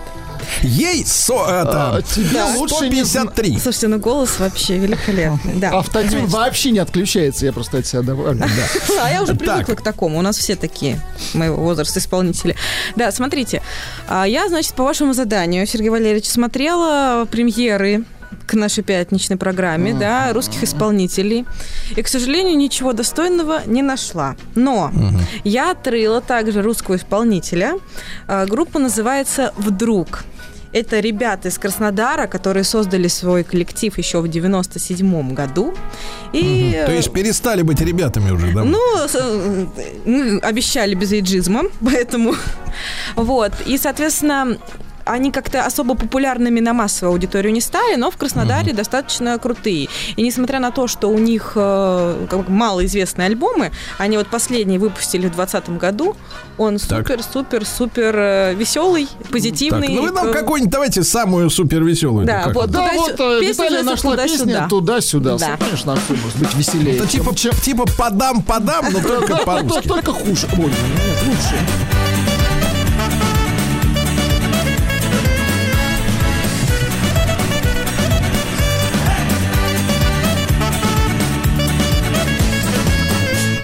Яркие, пестрые Танцы на острие.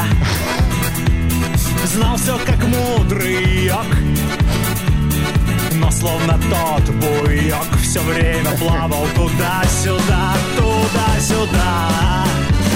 Соединяй хип-хоп, нирвану, макарену Пусть будет горячо. С музыкой все тип-топ И море. по колено, и горы по плечо Ну, в принципе, понятно, почему как бы вот с 97 года работают и никак не пролезть. А Да. вы знаете, между прочим, у них Так, э, зовут ну-ка. солиста Боб Вдруг. А Вот так. Вот как. Жаль. Жаль, Виталий. Алексей, а, а, а, да, А- А вы? отомрите. Сказать. Э, Ну, э, я сегодня принес э, песню довольно старую, она называется «Знаю». Вот, но э, в новой обработке, э, о которой мне подсказала моя любимая супруга. Вот, и О, группа Как это приятно, когда мужчина отзывается о женщине. Так, Z- The Hatters. Песня «Знаю». Когда умирает любовь, тихо плачет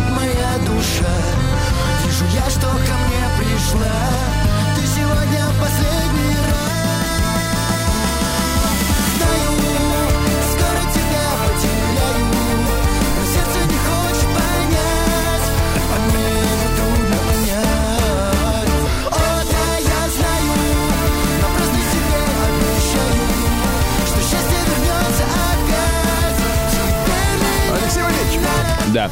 а вы эту песню Авраама во- Руссо вообще, в принципе, хорошо слушали текст именно, вот и в данной обработке тоже. Вы не понимаете, что вам э, жена любимая под, подсовывает такую песню с таким текстом, она намек вам делает некий. Я не думаю. Не дум, наивный Всё в моих руках. А, понимаю. Алексей То есть карточка, контролирует. карточка, э, э, карточка и пароль от банковского счета у Валерича, я понял.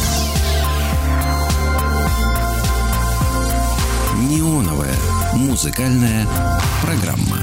Дорогие товарищи, у нас в студии трагический случай. Второй уже за этот месяц. Первый был несколько, ле- несколько недель назад, когда вот этот самый Алексей Валерьевич, вот этот самый человек, который все знает про пенальти Да, и да. double, он заявил, что не знает, что такое зеленый огонек такси. Так, ладно, это мы обиду Но сглотнули. мы но теперь новое. нащупали второе Днище. дно. Да. Да, ну-ка, Виталия, говори. Так, Говори скажи. сюда. Да, я не знаю, кто такая Милена Фармер. А ты что делала-то вообще, в принципе, девочка моя? Как ты? Где ты была? Слушайте, я не знаю, а где вы ее вообще взяли? А где ее нарыть, мы ее взяли? Ей уже не понимаешь, 60. что... э, Виталия, ты понимаешь, что дело даже не в музыке, которую она пела, а это возмутительная, развратная французская бабенка в леопардовых трусах. Леопардовая, да. Конечно, неужели ты не знаешь этого? Ну, Нет, честное слово, ее я не знаю. Абсолютно первый раз. Фу ты пропасть. Слушай, где вас набрали? Хотя я люблю французские комедии, например, 70 Комедии. Комедию ты сейчас ломаешь перед нами. Значит, на выходных изучить, тему, посмотреть, почем Так. трусы в ЦУМе. Диск The Best. Все равно не по best. Карману. Все, карману. неважно, по карману, не по карману, это с научной точки зрения. Владислав Саныч, ну Да. что, мамаша-то есть у нас? Мамаша. Мамаши нет, но чтобы снять... А, ва- нет мамаши. Нет мамаши, да. Вот, видите? Вот это уже Довели само по себе человека, сенсация. Да, довели. Да, довели, Чтобы хорошо, снять да. вашу всеобщую боль, я принес Так. вам, внимание, заслуженного артиста Карачаево-Черкесской Республики 2022 года. Внимание, Ислама Итляшева. Принес несколько Так. версий, несколько треков, все они, э, соответственно, на русском языке. Это, Ну. э, если по стилю, по жанрово, скажем так, описывать, это танцевальный шансон. Итак, приступим. Разогреемся перед пятницей. Много я по свету бродил Позабыв про все уходил Подобно ветру Подобно ветру. Но сегодня я не забыл. В этот праздник твой пригласил Тебя навстречу. Тебя навстречу. Ресторан. Мы вдвоем В этот вечер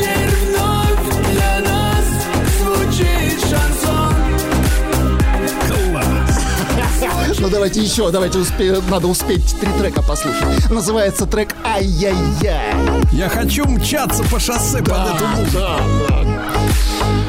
Снова скандал, что-то сломал Я свои нервы тобой потрепал Я однажды убью, так довела Твоей любви я до фильтра курю Берешь словно пила Пиши слова, это провал Да и ты не права Не признаешься, не надо давай До свидания, пока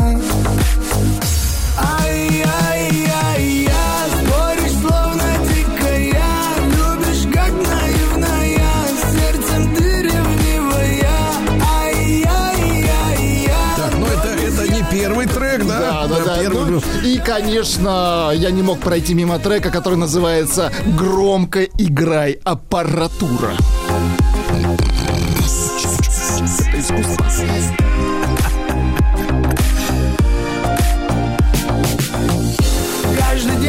Тобой скандал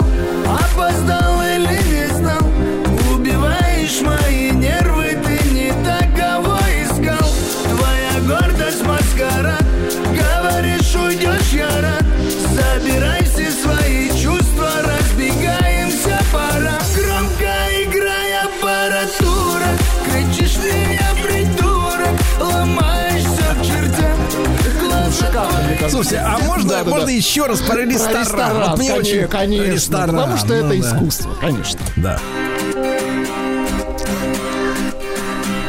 Много я по свету бродил Этот трек давайте посвятим Виктории Колосовой. про все уходил Подобно ветру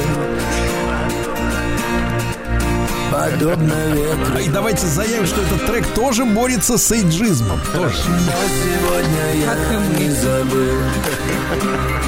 В этот праздник твой пригласил Тебя навстречу. Тебя навстречу. Ресторан. Мы вдвоем В этот вечер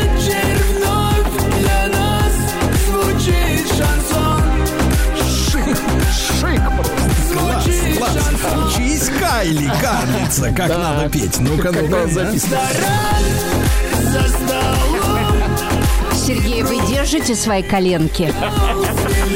Под столом. Вообще мои коленки, Виктория, обычно под столом. Я не знаю, где у вас ваши. Здравствуйте. Приветствую. А, Виктория кружит нашего Анатолия. Кружит кружево. Виктория.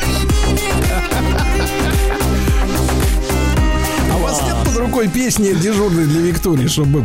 Ну, вот далеко, Сергей Иванович, не, Ну, давайте пока, пока, будут, э, пока будем готовиться к доктору, вы найдите, пожалуйста, хорошо. Ее, да, личный Да. давайте его Ну, в общем, э, с музыкой. Виктория, а как бы вы объяснили Виталий, что такое Милен Фармер? Вот если в двух словах. Что это? Вот именно. Не кто это, а что это?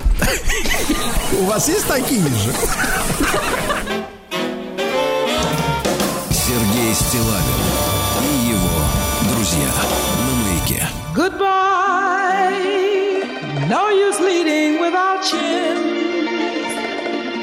This is where our story ends. Never lovers, ever friends. Goodbye.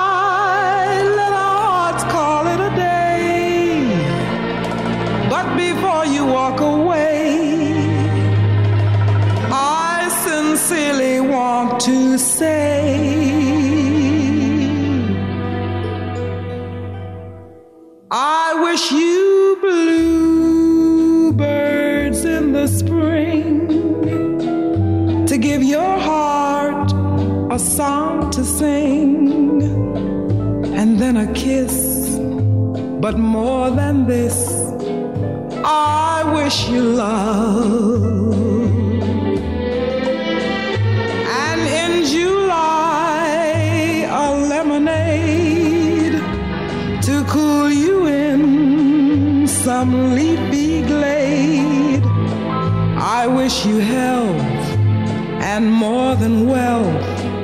I wish you love.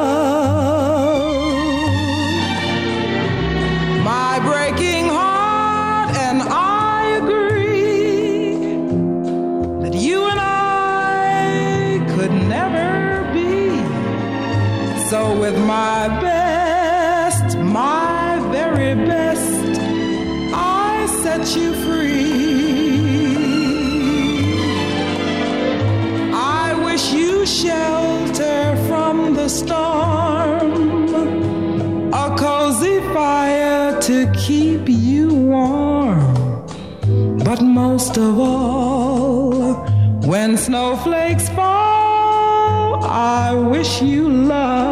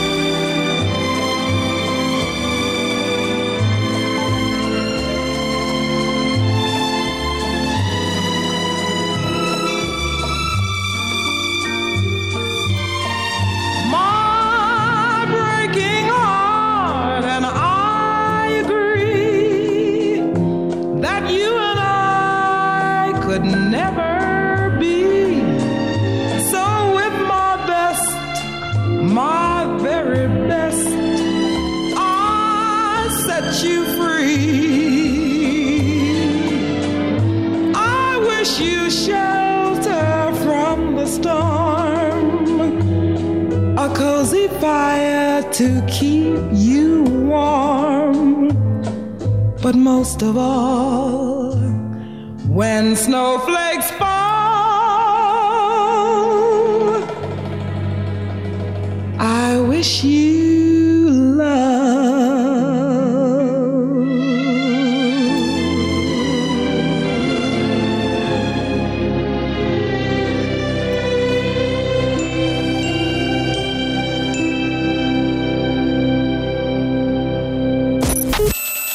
Судя по всему, это были приступы тревоги. Что? Страха, синдром паники. Могу прописать успокоительное. Эй, взгляни на меня. Я что, на паникюра похож? Ну, так. Я так похож сразу. на паникюра? Стыдиться вам нечего. Любой невропатолог... Тебя что, выперли с ветеринарных курсов? У меня был инфаркт. Кардиограмма не подтверждает. Мужчина. Руководство по эксплуатации. Дорогие друзья, за сегодняшним супершоу я решил понаблюдать с безопасного расстояния. Анатолий Яковлевич, да. Вот, дело в том, что сегодня мы на водопой привели к Анатолию Яковлевичу Викторию Олеговну. Здравствуйте, Виктория Олеговна, еще раз. Доброе утро, Сергей, вам не хворать. Печальная история. Эта песня написана в честь Виктории, да. Да. Анатолий Яковлевич, э, я понимаю, что э, вы... э, Какого вы впечатления, вот так сказать, сейчас от Виктории Олеговны? Я всегда ей восхищен. Всегда. Вот Правда? так вот. Непрерывно. Ваша политическая кредо всегда. Всегда. Так, ну теперь попробуем ее в деле, да? Попробуй, попробуй. Так, так, так, звучит как Вот почему вы не приехали, Сергей звучит, папаша, паскудненько. Сергей, может, вы сразу отшутитесь, а вот А вы знаете, я знал, что в этом, в этом серпентарии я буду только крышкой. Вы будете ужом, ужом будете в этом серпентаре. Безобидным мужиком. А я буду на сковородке уже. Ладно, поехали. Да. Анатолий Яковлевич, сегодня тема такая. Выживать или жить? И хотелось бы в двух словах к Виктории обращаясь, поскольку она впервые присоединилась к Анатолию в таком ключе. Виктория Олеговна, пожалуйста, не скрывайте своих проблем от нас. Не скрывайте. Я знаю, что они у вас есть. Безусловно, Сергей, так и у вас есть. Знаете, Видите, вы уже я начинаете даже не скрывать видя вас, мной- не видя мной вас, свои могу проблемы. сказать. Я придумал название для нашей передачи. Больные. Нет, давайте, вот давайте телемедицина без изображения еще невозможно, по счастью. Да. Ну давайте, доктор. Начинаем. Значит, одна моя подруга, когда пыталась когда-то описать для себя своего бывшего мужа одной фразой, нашла такую формулировку. Всю жизнь за секунду до нервного срыва.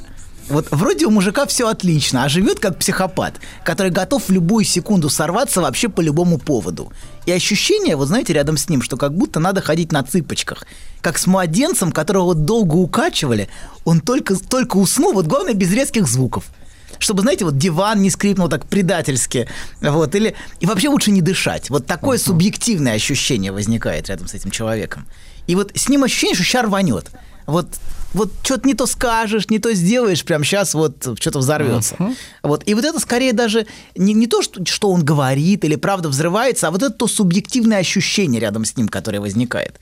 Всегда надо подстраиваться под такого человека и под его Тут взрывное надо спросить, настроение. Виктория Олеговна, вы по- было в такое в вашей жизни? Нет, Сергей, такое не было. Я просто хотела спросить у доктора, а не проблема ли это этой девушки, которая пытается все время под него подстроиться? Ему-то, может сказал быть, он бы... Я же сказал бывший Нет, ну, может быть, он бы и не взорвался, если там скрипит диван. Конечно, она его он так и считал, абсолютно, конечно. Ты меня бесишь, абсолютно, я согласен. Виктория, Виктория, если вы сейчас ничего не говорите про свою жизнь, потому что вас слушают, вы нам как-нибудь намекните, мы примем меры. Мы вы- Хорошо, Сергей, вы... Я знаю, как вы принимаете меры. Так вот, всем тихо. Тихо всем. Хорошо. Так вот, а после, знаете, вот и после таких эмоциональных взрывов рядом с ним ощущение, что из тебя вытряхнули душу. Вот такое опустошение возникает. И знаете, и хотя, казалось бы, у него есть все, но в целом достаточно богатый, успешный человек, но он совершенно не способен этому радоваться. Вот у человека, у человека все есть, чтобы быть, чтобы быть счастливым, знаете, но при этом внутренне он совершенно несчастен. Вот. И чем лучше дела шли, например, в его э, работе, во всем, тем несчастнее он внутри, как очень многие люди. Чем у них лучше в жизни, тем они как-то внутри чувствуют себя несчастнее. И мы говорили, что есть многие люди, которым почему-то очень плохо, когда снаружи все хорошо. И чем снаружи лучше, тем им внутри хуже. Вот. И некоторые люди всю жизнь, знаете, идут к тому, чтобы гарантировать себе спокойную, безбедную, какую-то такую надежную жизнь. Но как только они этого достигают, а им часто становится почему-то внутренне в этом невыносимо. Как-то тягостно, тяжело. И у них возникает внутренний порыв все это разрушить. Я вот знаю человека, который четыре раза становился банкротом, потом богател, потом опять что-то делал, чтобы все это разрушить. Для него важен процесс. Да, но он не мог как-то вот в спокойном состоянии, для него невозможно. Вот. И они делают это разными способами, но они всегда взрывают спокойную жизнь, устраивая бурю в своей жизни. Вот. И эти люди, это мы, мы- у нас была передачная тема, просто напоминаю вам об этом немножко. Вот. Спасибо. Да. Пожалуйста. А вот. И люди совершенно не способны. От такого слышу. Мне кажется, Сергей очень сильно дистанцировался сейчас. Ничего, ничего, он вернется, не переживайте, вы не волнуйтесь. За Сергея не волнуйтесь. Так вот, а эти люди, они не способны наслаждаться спокойной жизнью. И мы говорили с вами о таком художнике, как Караваджо. У нас была передача целая. Гениальном художнике, но совершенно невыносимом психопате который в своей жизни организовал полный кошмар. И первое, мы говорили, что такие люди несут в себе кошмар, растущий из детства. Но не просто они несут его, они, знаете, они воссоздают его своими действиями вовне в своей взрослой жизни. Они этот кошмар, вот как Караваджо, постоянно этот кошмар воссоздавал в своей жизни. И их внутренний ад зачастую становится адом внешним. Они для других устраивают ад, в своей жизни устраивают ад. И, а, знаете, вот у Караваджо чем все лучше было в жизни, тем более саморазрушительным становилось его поведение. И закончилось убийством его поведения. Вот. И, а, да, и мы говорили, второе, о чем мы говорили, я вам напомню, мы говорили, что такие люди, и в принципе, люди плохо переносят контраст. Люди очень тяжело переносят контраст. Вот когда у тебя ад внутри, ты не можешь выдерживать спокойную атмосферу снаружи. Вот тебе плохо, погано как-то на душе, знаете. А, ну, а вот представьте... А тут еще рядом ходит и улыбается. Абсолютно, вообще. Хочется, хочется прям. Вот. Да-да-да. Так вот, тебе плохо, на душе настроение поганое, знаете, давайте по-другому. А светит солнышко. Вот, вокруг солнышко, давайте Хорошо, вот сейчас Солнышко, хорошо, да, так, да. солнышко. И это вообще невыносимо. Знаете, такая погода прекрасная. А у тебя что-то прям, вот тебе прям непонятно что, но прям тебе плохо внутри. И лучше, знаете, когда адская буря снаружи, вот. И тогда как бы человек не слышит такого сильного контраста между внутри и снаружи. А, и а, так, понимаете, так э, вот э, так лучше, когда вот одинаково и снаружи, и внутри. Поэтому люди в своей жизни такую же бурю создают все время. А, и глубинное ощущение таких людей, знаете, это бессилие глубинное, вот отчаяние, безысходность, ненависть, страх, это вот то, что внутри живет. Ну, это нормальное состояние или Абсолютно. какое-то Ну, не, патологическое? нормально, нормально, абсолютно. Ведь так Ну, по жизни? конечно, конечно, нормально. Так по жизни. это- Какие милые это люди. очень- хорошо. Нормальное состояние. Вот, да. И это состояние сопровождает человека всю жизнь. Вы давайте так, вы хотите какие-то термины, я ненавижу все эти термины. Вот. Вы ненавидите или не знаете? Не знаю, не знаю, поэтому ненавижу. И знать не хочу, Знать не хочу, да-да-да. Не Так туши что- нашего доктора тут подкалываешь? Я, Что- я что он не беседую. знает? Очнулся. Да у него, Слове тут- «ненавижу». у него столько корочек всяких разных университетских. Все Что плащ все, можно все. сшить из. Да-да-да-да. Столько потрачено на них денег. Так вот, смотрите. А дайте вернемся на секунду. Давайте на А, секундочку. я- Ярлыки, понимаете, они создают неправиль- неправильную картину в целом. Ярлыки это не очень... Кстати, ярлыки это, они, ну, не важно, давайте, ярлык такой, пограничная личность. Вот то, что мы описываем, подпадает под психотерапевтический ярлык пограничная личность. Вот. И их внутренний мир можно описать как очень такой, очень жесткий, как тюрьма или даже как концлагерь. Это вот их внутренний мир. Это жесткий, тиранический, безжалостный мир унижения и превосходства.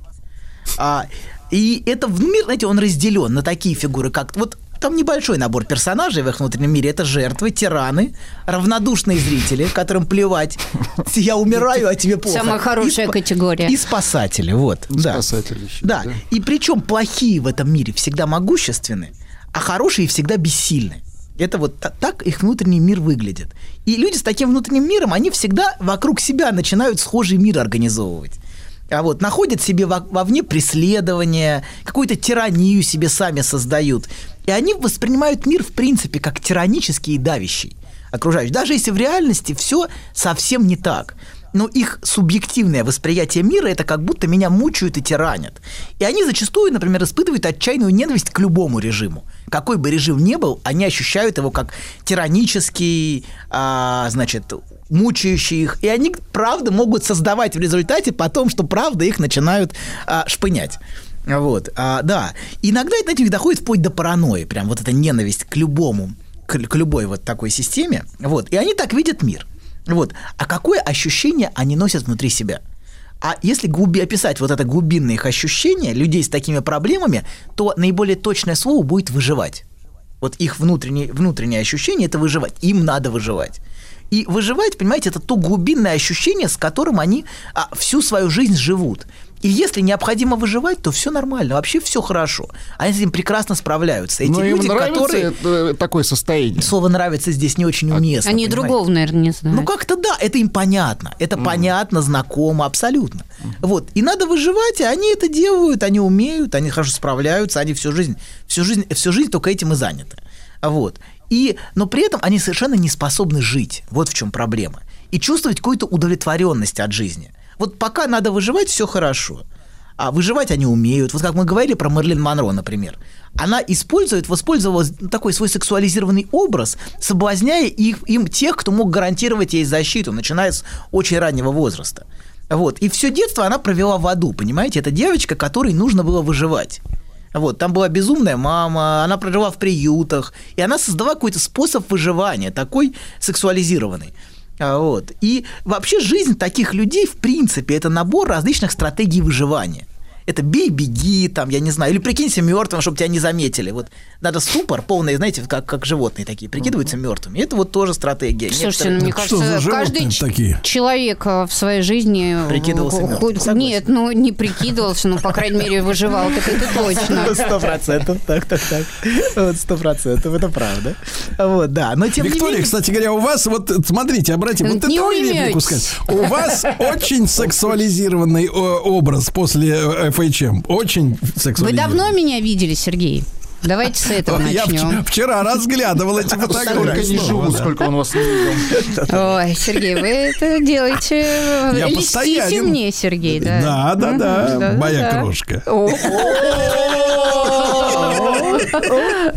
Давайте про выживание. Давайте, не, не, не, нормально, нормально. Хорошо, Оставим пошло. Сергея с его мыслями. Нормально. Так вот. Он сообщает вам вашу желанность, понимаете? Это очень важно. Я слышу, доктор, спасибо. Это очень ценно. Вот, так вот, смотрите, а у Монро, понимаете, например, а, вот соблазнять, что соблазнять, чтобы выжить, это как у Монро. Или, а, например, в хорошем случае такие люди бывают хорошими кризис, кризис-менеджерами. Вот когда в кризисе они могут прям вообще разрулить. Вот, ну, не все, конечно. Многие плохие кризис-менеджеры. Послушайте, а, например, полководцы могут быть такими? Полководцы. Но очень нервные. Все-таки полковой должен быть спокойным, понимаете? Но хотя-. Ну да, нет, в принципе, да, в принципе, так, наверное, может быть. Вот, когда им спокойно в аду. Вот, так вот, а, значит, в аду, вот там, где надо выживать, там все хорошо. Но когда можно выдохнуть, все уже, можно выдохнуть, выдыхать. Вот тут и начинаются проблемы у них как раз. На них, видите, наваливается тут же депрессия, а, возникает какая-то тяжесть невыносимая. Не- нету проблем вообще, вот нет ничего, не нужно выживать, живи. Но это невозможно. Вот у, у Монро это было, например. Или, например, например как, Кра- которая создавала невыносимые Будьте здоровы. отношения. Спасибо. Так вот. У нас аллергия. Аллергия, аллергия. Так вот. Или Караваджо, например, который создавал, начал, все хорошо, он богат, он знаменит, и он начинает создавать ад вокруг себя своими собственными действиями, и ему опять надо выживать. Знаете, опять снова люди создают ситуации, в которых им надо выживать. Ну, это какая-то адреналинозависимость, нет? Определенно, да. Вот про, только вы выкиньте все термины, которые вы знаете, будем с нуля учить. Хорошо. Все, забудьте, забудьте Мгм. все, что знаете. Да. Так вот, третье, давайте, третий момент. Для меня есть важное словосочетание – это ритм жизни. Вот. А я немножко об этом упоминал, мы об этом еще будем говорить. Будем. Но я об этом упоминал, когда мы обсуждали Цезаря. У нас были передачи про, Це, про фильм «Клеопатра», и там было два, два персонажа – Цезарь и Антоний в фильме. Мы не знаем, какие Цезарь и Антоний были в жизни, но в фильме это два персонажа. Вот. И, понимаете, а, и это два разных мужчины. Вот один Цезарь, он сам спокойно задает всем окружающим ритм. Мы видим, что ритм задает он. Он такой спокойный. У него есть. У него есть, да. И он спокойно задает ритм окружающим. И окружающие под его ритм подстраиваются. Вот. Даже, даже, в общем, даже очень видные окружающие. Вот. А вот спивающийся Антоний, второй персонаж, он во всем, что происходит с ним, подчинен внешнему навязанному ритму. Там Пивной алкоголик. да, алкоголики, все его что-то дерут, и все. И надо что-то делать. а, И суе- суета какая-то, какие-то набор каких-то бессмысленных действий. Понимаете, но ритм задается извне. Ритм внешних событий. Или ритм этих припадок Клеопатры к нему, когда приходят с требованиями какими-то бесконечными. Припадков. Ну, слушайте, доктор, а ритм-то нам всем задается извне. Вот это вопрос. Это хороший вопрос, который вы так, задали, так. и к которому мы, конечно же, вернемся. Вернемся Чувствуете через глубину? 6 месяцев. Вот, Через 6. Через 9. 9. Вот. Так вот, смотрите, несомненно, ритм задается. Ритм задается, но тем не менее... Через 9 не все вернут. Ладно, так. Тихо. Заканчиваем. Хорошо. Извините. Так вот, смотрите. А, Мы по команде не можем. не можем. Будем учиться. Будем учиться, Сергей. Вот, короче говоря, есть внешний навязанный ритм, под который люди подстраиваются. А вот. И а, причем даже, не знаете, это не то, что ритм, а это какая-то дерганность, вот сплошная дерганность. Вот я называю это вот это какая- какая-то бесконечная дергание, дерготня, какие-то и нет спокойствия внутреннего. А Вот. И а, ритм таких людей, понимаете, он подчинен ритму вот таких ти- каких-то тиранических дерганий. А вот. И они часто сами, эти люди, очень дерганые от постоянного ощущения требований, которых они внутри себя слышат. Они везде слышат требования, наезды, претензии, постоянно слышат критику. Им кажется, что над ними издеваются, что их унижают, а, что ими пренебрегают. И они все время, понимаете, в этой атмосфере варятся. Это вот та атмосфера, в которой они живут. И хотя все это звучит, понимаете, у них в голове в первую очередь. В реальности часто этого вообще может не быть. Но они так ощущают. Знаете, я художник, я так вижу. Тут сложно спорить с ощущениями. А Вот. И их дерганный ритм, он подчинен постоянной тревоге и какому-то страху перед внешним наказанием, перед чем-то внешним. Ну, то есть в оппозиции им хорошо, комфортно, да, вот? Ну, Что ощущение, в опо- что сейчас приедут, сейчас Да, да, да, да, да, да, да, да. Да, да, да, абсолютно. Вот там, там как-то понятно, понимаете, понятно. И они соз... ну, вот люди сами создают себе внутреннюю реальность вовне. Вот их преследуют, и они правда создают себе преследование. То есть их, но это идет изнутри, понимаете, это идет не снаружи. То есть это не убеждение, это психоз. Ну, не, не, нездоровые. ск- Ну, они больные, чего вы стесняетесь? да? Нет, нет, ну, страдающие люди. А, страдающие все, да. Ну, может быть, это от мнительности некой. Он не так посмотрел, не так Да, там... да, да, именно об этом, конечно. Он меня вот а ты, он меня смотрит, он что-то, наверное, выискивает. Что-то он, он что-то На хочет. меня не так камера наблюдения посмотрела. Как Хемингуэй, за мной следят. А за ним следили. Ну, а если это не, одно, одно не отменяет другого. Если ты параноик, это не значит, А, что то с тобой никто он не следит. и за ними следит. Абсолютно. И они, кстати, могут создавать в итоге ситуацию, что они правда будут следить, понимаете, да? Но он создает столько проблем, что они правда нужно как-то присматривать. Доктор, они сами ос- э, осознают, что что-то не так? Или наоборот, они считают, что это, это норма так жить? Ну, как-то они так живут. Понимаете, такой, это такой мир, в котором они живут. Это их мир внутренний, понимаете? Здесь невозможно сказать, что это норма, не норма. Это просто пространство, в котором они живут. Вот. И это, и, знаете, вот ритм, это может быть ритм внешних, или это может быть ритм, как у Караваджо, каких-то яростных психопатических взрывов неконтролируемых. Это тоже ритм, понимаете, бесконечных взрывов таких. Потом успокоился, опять взрывы. И в отношениях с другими людьми, знаете, они, вот эти люди, они склонны к тотальной зависимости от другого, в принципе. Причем их часто бросает из огня в полымя. Вот, знаете, от любви до ненависти один шаг тут всегда. Вот. Причем в отношениях всегда у них происходит переключение между ощущением брошенности с одной стороны и ощущением навязчивого вторжения с другой. Я вот сейчас поясню. Например, если другой слишком близко, вот в ощущении, ты меня контролируешь, ты меня преследуешь, зачем ты вот ты все это делаешь, зачем ты надо мной издеваешься? А если слишком далеко, ты меня бросил. Вот, знаете, и если не ответил на звонок... И эту грань определяет он. Ну, он, он ничего не определяет, его дерганные вот эти ощущения все определяют, понимаете, которые он даже не, даже не понимает. Внутренние. Внутренние, Я имею в да. виду, что невозможно подстроиться. Не-не-не, невозможно, невозможно. Если не ответил на звонок, начинается 100 звонков, например. А если позвонил два раза, ты меня преследуешь. Зачем ты меня преследуешь? Вот. Хорошо. Да, и вот то, что Сергей сказал, невозможно найти оптимальную дистанцию. Ты, ты всегда или слишком близко, или слишком далеко, но в любом случае тебя обвинят, что ты плохой. То есть ты в любом случае будешь плохим. Плохость всегда на твоей стороне в итоге окажется. Ты делаешь что-то не так, не то, ты причиняешь мне боль, страдания, ты меня унижаешь, вот, или ты меня бросил. Вот. Но в любом случае ты стараешься подстроиться, а это никогда не получается. Ты всегда вот, как с, с тем персонажем, которого я описал в начале, вот с ним ощущение, что ты все время как вот как на измене, я не знаю, все время как будто сейчас, взорв... сейчас рванет. Вот. И ты все время должен, или ты что-то не то сказал, или не так сделал, и ты вот пытаешься под это подстроиться, но подстроиться как-то не, не получается, потому что нету, нету такой оптимальной дистанции. Невозможно в принципе. В принципе, невозможно, но как, на какой-то момент возможно, понимаете, да, на короткий период. Ну, попасть можно. Но глобально ты все время между одним или другим. Или ты слишком близко, и ощущение, что тебя, что что, или слишком далеко. Понимаете, но эти люди очень страдают внутри, очень важно об этом не забывать. Мы описываем это вовне, но внутри это очень страдающие и очень Так, раненые дорогой люди. доктор, но вот вариант между одним и другим это не наш мир. Вариант Не наш. попасть Нет, между одной и другой, хорошо, Да. Расскажите про свой сон. Я сплю крепким сном. Слышу плач младенца. Иду к холодильнику, чтобы достать молока.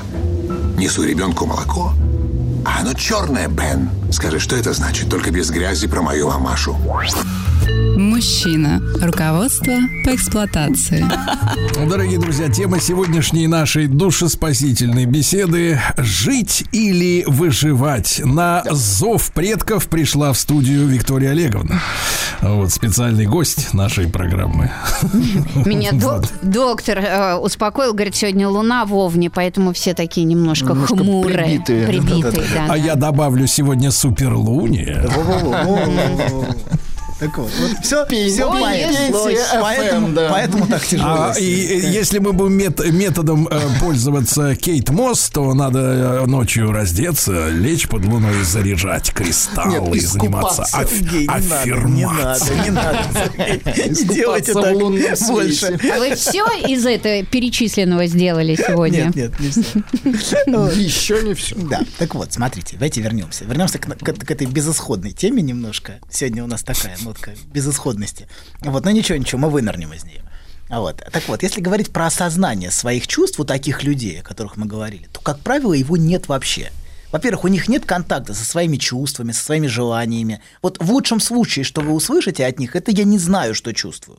Но только приступы тревоги, раздражения, вот, и глубинное ощущение стыда за себя и свою плохость. Вот то, что они в себе носят. Поэтому их В смысле, они осознают это Нет, всё, они ощущают, что получается? они плохие просто и все в глубине. Вот глубинное ощущение, я плохой. Это все, что они осознают. В принципе, это небольшой набор, надо сказать. Не, погодите, погодите. Тут главное надо расставить оценки. Я плохой, и это хорошо. здорово. и Нет, вы я будете меня плохой, терпеть. и это я плохо. плохой, вы будете меня терпеть. Нет, так ну подождите, есть же э, ситуации в жизни, когда ты сам себе говоришь, чем хуже, тем лучше. Да, да, ну да. вот такое вот, бывает. Вот, мы, это, мы к этому вернемся, к этой теме. Это большая тема, Через, очень интересная. семь Нет, нет, месяцев. через пару перед. Вот у некоторым людям нужно вот, чтобы было хуже. вот. Иногда. Абсолютно. Да, Да. да, И тогда как будто все хорошо, если все плохо. А вот тогда все спокойно. А вот если хорошо, начинается тревога, что что-то вот не очень. Но это немножко другая тема. А вот, так вот, смотрите, вернемся. У, не, у этих людей нету фундаментального ощущения собственного существования, вот этого глубинного «я есть», о котором мы в прошлый раз упоминали. И, а, как правило, ощущения «меня нет». Я не существую, я как тень, и вот это какое-то глубинное ощущение бессилия на что-либо повлиять. Вот это ощущение тщетности. Что бы я ни сделал, все бессмысленно. Вот. И, например, у таких женщин, например, если вот к женщинам говорить, нет ощущения, что я живая.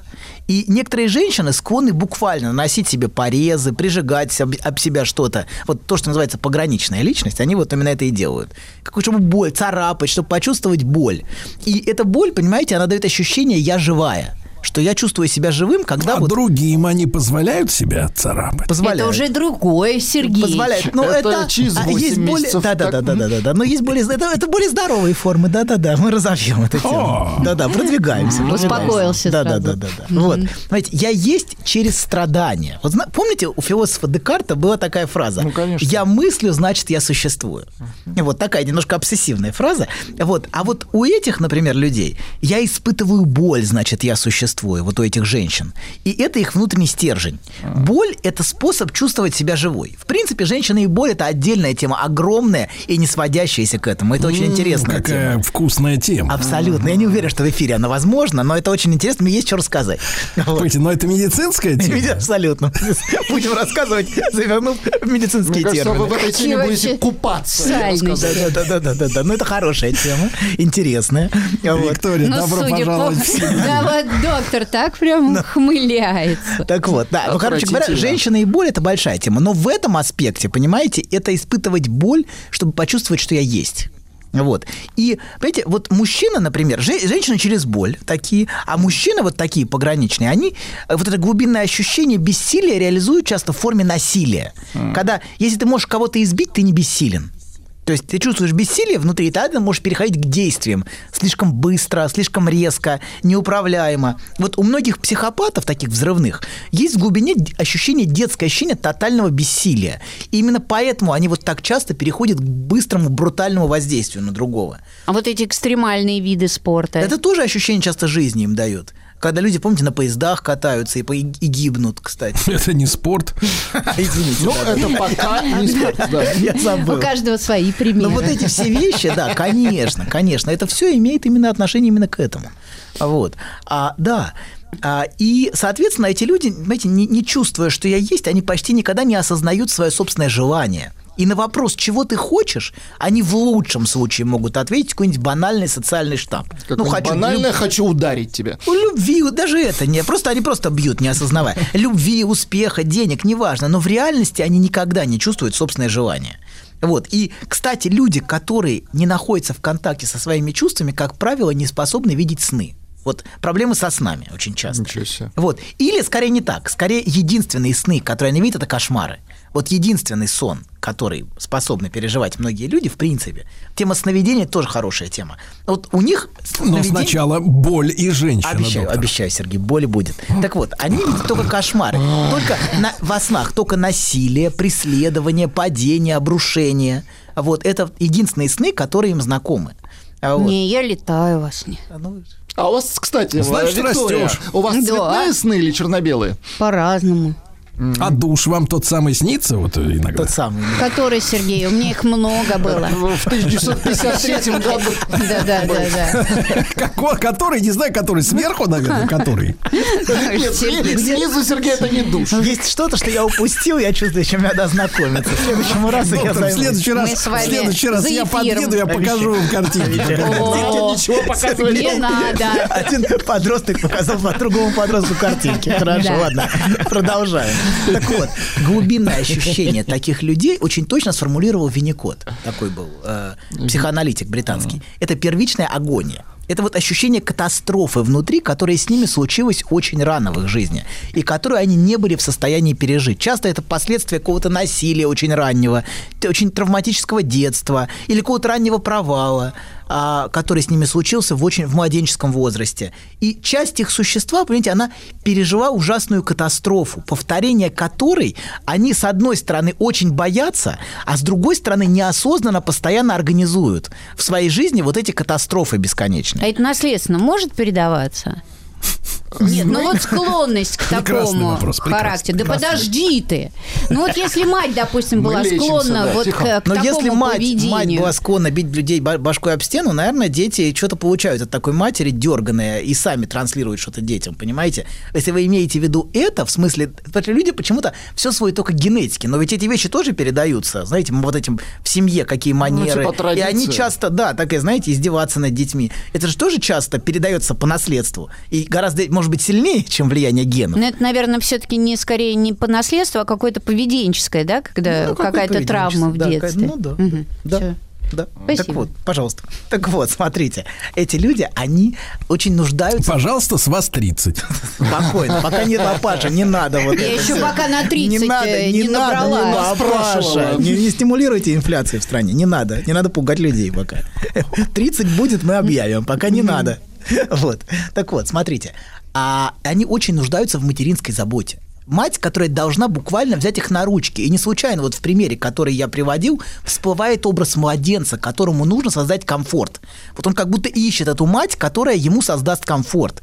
И им кажется, что это даст им ощущение, что они есть, что они любимы, что они значимы, что они хорошие. И они очень яростно этого требуют от другого. И выдерживать такое требование очень непросто. Вот то, что, то, о чем мы говорили с вами, что это очень непросто с таким человеком жить. Вот. И они, правда, понимаете, могут пробуждать в другом очень материнские чувства. Вот, например, Караваджо, о котором я рассказывал, о нем все время все пытались заботиться, пытались ему помочь. Вот одна из самых богатых женщин Италии того времени, Сфорца Колонна, она все время вытаскивала его из передряг. Все время из разных бесконечных. А пытаясь- он ей? Ну, он, он к ней хорошо относился, А, но это не И помогало. перо за это да, да, да. Но, но, понимаете, проблема в том, но, тихо, чем больше их спасаешь, тихо, квартале, тихо, ничего страшного. тихо, чем больше их спасаешь, тем больше их требования. И тем больше катастроф они приносят. Понимаете? Начинаешь спасать, и они тут же тебе все новые и новые катастрофы приносить. И передряги их, надо вытаскивать. Вот. И они, понимаете, ищут того, кто их будет спасать. Все время ищут спасателя. Вот. А с, с другой стороны, а, они могут пробуждать в другом просто бешеную ярость и бессилие. Вот такие люди, они умеют это делать которая на самом деле, собственно, их внутренняя ярость и есть, но которую они проецируют в другого. Вот знаете, они могут выбешивать тебя, вот прям, тебя прям вот трясет от гнева. На самом деле это то, что они внутри испытывают, но они заставляют это бессознательно испытывать тебя, этот гнев. Знаешь, Забавно, вот выложил тебе все. И вроде как полегчало. Нет, серьезно. Будто сбросил тяжесть. Молодец. Я... А вы... Док, спасибо. Мужчина. Руководство по эксплуатации. Ну что, сегодня в компании Анатолия Яковлевича пока что нам не легчает. Вот. Да, мы не сразу. Процесс медленный. То есть Процесс постепенный, медленный. постепенный, постепенный. Мы к этому придем. Пока мы должны погрузиться в пучину безысходности. Полная. Абсолютно, конечно. Когда уже все, уже выхода нет. Окончательно, Мгм, да. хорошо. Так вот, откуда такое восприятие мира растет? Я, наверное, вас не удивлюсь и скажу, что все с детства. Вот, но пользы от такой банальной мысли немного. Просто, понимаете, какое-то осознание своих детских травм вообще ничего не меняет. Ну, что человека били, понимаете, насиловали. Ну да, ты меняет. же не вернешь уже свое Абсолютно. детство. Да, поэтому в их случае это важно не осознать, а получить контакт с самим собой. Вот именно прочувствовать себя, что ты есть. И, про- но, это, но проблема в том, что вот это ощущение и контакт с собой для них лежит через все эти переживания, которые в них и живут. Это вся та бездна гнева, ненависти, отчаяния, брошенности, которая внутри них. И вот, понимаете, в своем ядре это очень уязвимые на самом деле люди, и они очень ранимы. В них на самом деле внутри очень много страха. И им очень А сложно как вот доверять. его можно до его страха добраться, если он на тебя с кулаками лезет в автобусе? Это второй вопрос. Это вот это действительно Это через 8 месяцев. Это действительно непросто, понимаете? Это не ваша задача в автобусе добираться до его страха. Да и вообще, что вы делаете в автобусе? Да-да-да. Сергей, когда вы меня в автобусе, кстати. Так вот. Так вот. А как вы думаете, он по своему гектару ездит? Да-да-да. С рабочими! Сами позвали, а? Позвали. Прорвалась. И с соколом на руке. Так вот, смотрите. Им- Вот здесь, мы выходим, выходим. Им важно почувствовать всю вот эту боль, которая внутри них, рядом с другим, который от них не отвернется и которому они могут доверять. Им очень важно найти того, кому они, пока они почувствуют, что они могут довериться. И это очень непростые люди. И работать с такими людьми, конечно, непросто. Давайте. Это люди, понимаете, которые зачастую ждут чего-то очень конкретного от тебя. Для них слова вообще ничего не значат. Слово вообще не- это ничего, это просто разговоры пустые. Вот. Они не, не всегда понимают метафоры, шутки не понимают. И их мир, он зачастую предельно конкретен. Вот он очень конкретен. И вербальное общение, понимаете, для них не проникает на уровень их чувств. Это вообще не, ну, как бы не имеет отношения к, к тому, что внутри. Они всегда требуют только буквальной заботы, вот конкретной. Вот вы должны меня любить, или должны меня спасать, или даже должны ненавидеть. Но в любом случае дать что-то реальное и конкретное. Какую-то конкретную реакцию. Или спасать, или вышвырнуть. Понимаете, это тоже. Вот они провоцируют вас на какие-то конкретные реакции. Потому что слова для них в этом мире выживания вообще ничего не значат. Это лишь инструмент поглаживания или отвержения. Вот меня похвалили, или меня, наоборот, унизили, оскорбили. Но как способ вот общения для них слова вообще ничего не значат. А они-то что-нибудь выражают в свою очередь? Они эмоции выражают, и выбрасывают их. Просто они взрыв, Бьют они, бьют. Бьют, бьют. Это способ выбросить эти эмоции внутри них. Вот второе. Они часто приносят, вот, например, специалисту постоянно вот в работе какие-то катастрофические ситуации, бесконечно, просто бесконечно их плодят, чтобы специалист начал их спасать. Наконец уже. И тем больше катастроф они создают в своей жизни, чем сильнее у них потребность в спасении. И только начинаешь спасать, уже все. Дальше только катастрофы идут сплошные. И у них часто, знаете, не было хорошего родителя. И они ждут этого от специалиста, вот, чтобы он стал для них мамой буквально, взял их на ручки. У вас есть такие? Ну, сейчас нету. Нет, надо было спросить, у вас есть такая мама? Сергей, вы возьмете меня на ручки. Вот, продолжаем. Какая грязь. Тихо, тихо, тихо. Так вот, смотрите, а ненависть, они, знаете, они, они требуют, с одной стороны, чтобы их любили, но с другой стороны, они ненависти ждут не меньше от другого, они ее провоцируют очень часто, ведь ненависть это что-то реальное. Им нужно что-то очень реальное и конкретное. И через ненависть, понимаете, вы можете почувствовать контакт с другим. Просто живой контакт. Вот. И даже с самим собой тоже. Но вот через вот эти эмоции. Вот. И на самом деле в глубине, конечно, у них есть надежда. И иногда яростное требование, чтобы им дали то, чего им не додали в детстве. Вот. Ведь сложно принять, что то, чего тебе не дали в детстве, тебе уже не, ну, как бы, ну, не будет этого. И невозможно это силой вытрясти из другого, например, угрозами суицида. Вот я себя убью, если ты, понимаете, да, вот эта тема тоже часто у них. Вот. А трясти они умеют очень хорошо. Вот прям могут прям душу вытряхивать из другого. Очень настойчиво. Но в этом есть какой-то позитив, на самом деле, в глубине. Если вы Ну-ка, посмотрите, какой? есть надежда на что-то хорошее, которое внутри них есть. В глубине есть надежда получить что-то хорошее. То есть это не просто отчаяние и полная безысходность, а вот в том, что они трясут другого, понимаете, за этим скрывается какое-то зерно надежды. Вот. И это напрямую... Мало утешительно. Да, но тем не менее, это Всему, напрямую... у которого есть надежда. И это напрямую связано с тем, о чем мы с вами говорили и будем говорить о доме. Вот дом это что-то хорошее, это место, о котором мы тоскуем. Помните, было про возвращение домой у нас? Что есть у каждого в глубине надежда на что-то хорошее. И вот это воспоминание какое-то ностальгическое о чем-то хорошем, что было в нашем прошлом, какое-то теплое, уютное ощущение. Да-да-да, вот в моем, в моей жизни никогда не было такого душа. Так вот, хорошо, хорошо. да, да, да. Ничего Так хорошего, вот, доктор. Смотрите, и эта надежда может стать тем, что поможет им измениться, Сергей. Да. Вот эта надежда тоска- тол- толкает их Толкает искать их на что-то хорошее, понимаете? Хотя, конечно, и превращается в яростное и похабное требование к другому. Иногда третирующее Что значит другого. похабное? Хорошо, не похабное. Лирическое. Лирическое требование, да-да-да. Но третирующее другого, понимаете? И вот важно, понимаете, что, что важно? Что А важно? как бы успешно не складывалась их жизнь, а, а внутри себя они все равно носят ощущение выживания. Вот нужно выживать. А если сейчас не нужно, то всегда можно создать, создать условия, что нужно будет выживать. И чтобы они могли начать жить и а, понимаете, не выживать, то надо вместе с ними часто пройти через этот их внутренний мир. Мир выживания. И именно этого они бессознательно требуют от другого, чтобы он в это погрузился, в этот адский мир вместе с ним. Ты должен почувствовать, как мне плохо, выдержать их это. И тогда есть возможность как бы начать жить. Но, конечно, это не просто выдержать. А, но если это получается, то часто со временем они могут начать жить, а не выживать. Вот. Но это очень долгая, конечно, и непростая работа с такими людьми. Вот. И еще один очень важный момент у Вы нас не есть. сказали Да. очень долго и дорого. Вот что Ну, понимаете, эти люди, эти люди обычно не, а, не могут себе позволить. Как бы вам сказать. А, Проблема в том, что очень Терапию. часто... Очень часто, да, это не очень богатые люди, и они не могут, то есть, как вам сказать, проблема в том, что че- чем... То есть еще вдобавок ко всему, что вы сказали, Еще и бедность. Подождите, подождите, Понимаешь, подождите. Но проблема в том, что самые тяжелые пациенты обычно достаются начинающим специалистам. В этом трагедия самой этой профессии психотерапевта. Нет, нет, нет. Да, но вот в этом проблема с вот самой профессии, что там, где нужен профессионал, понимаете, тут нужен профессионал. К сожалению, обычно его там не находится. Вот в чем проблема. Вот. Так же, как и в нашей студии. Но да? очень важно, ж, да, что очень важно понимать, что иногда, иногда, когда ты принимаешь, что выхода нет, выход находится именно в этот момент. Да. Сказочник, да. Да.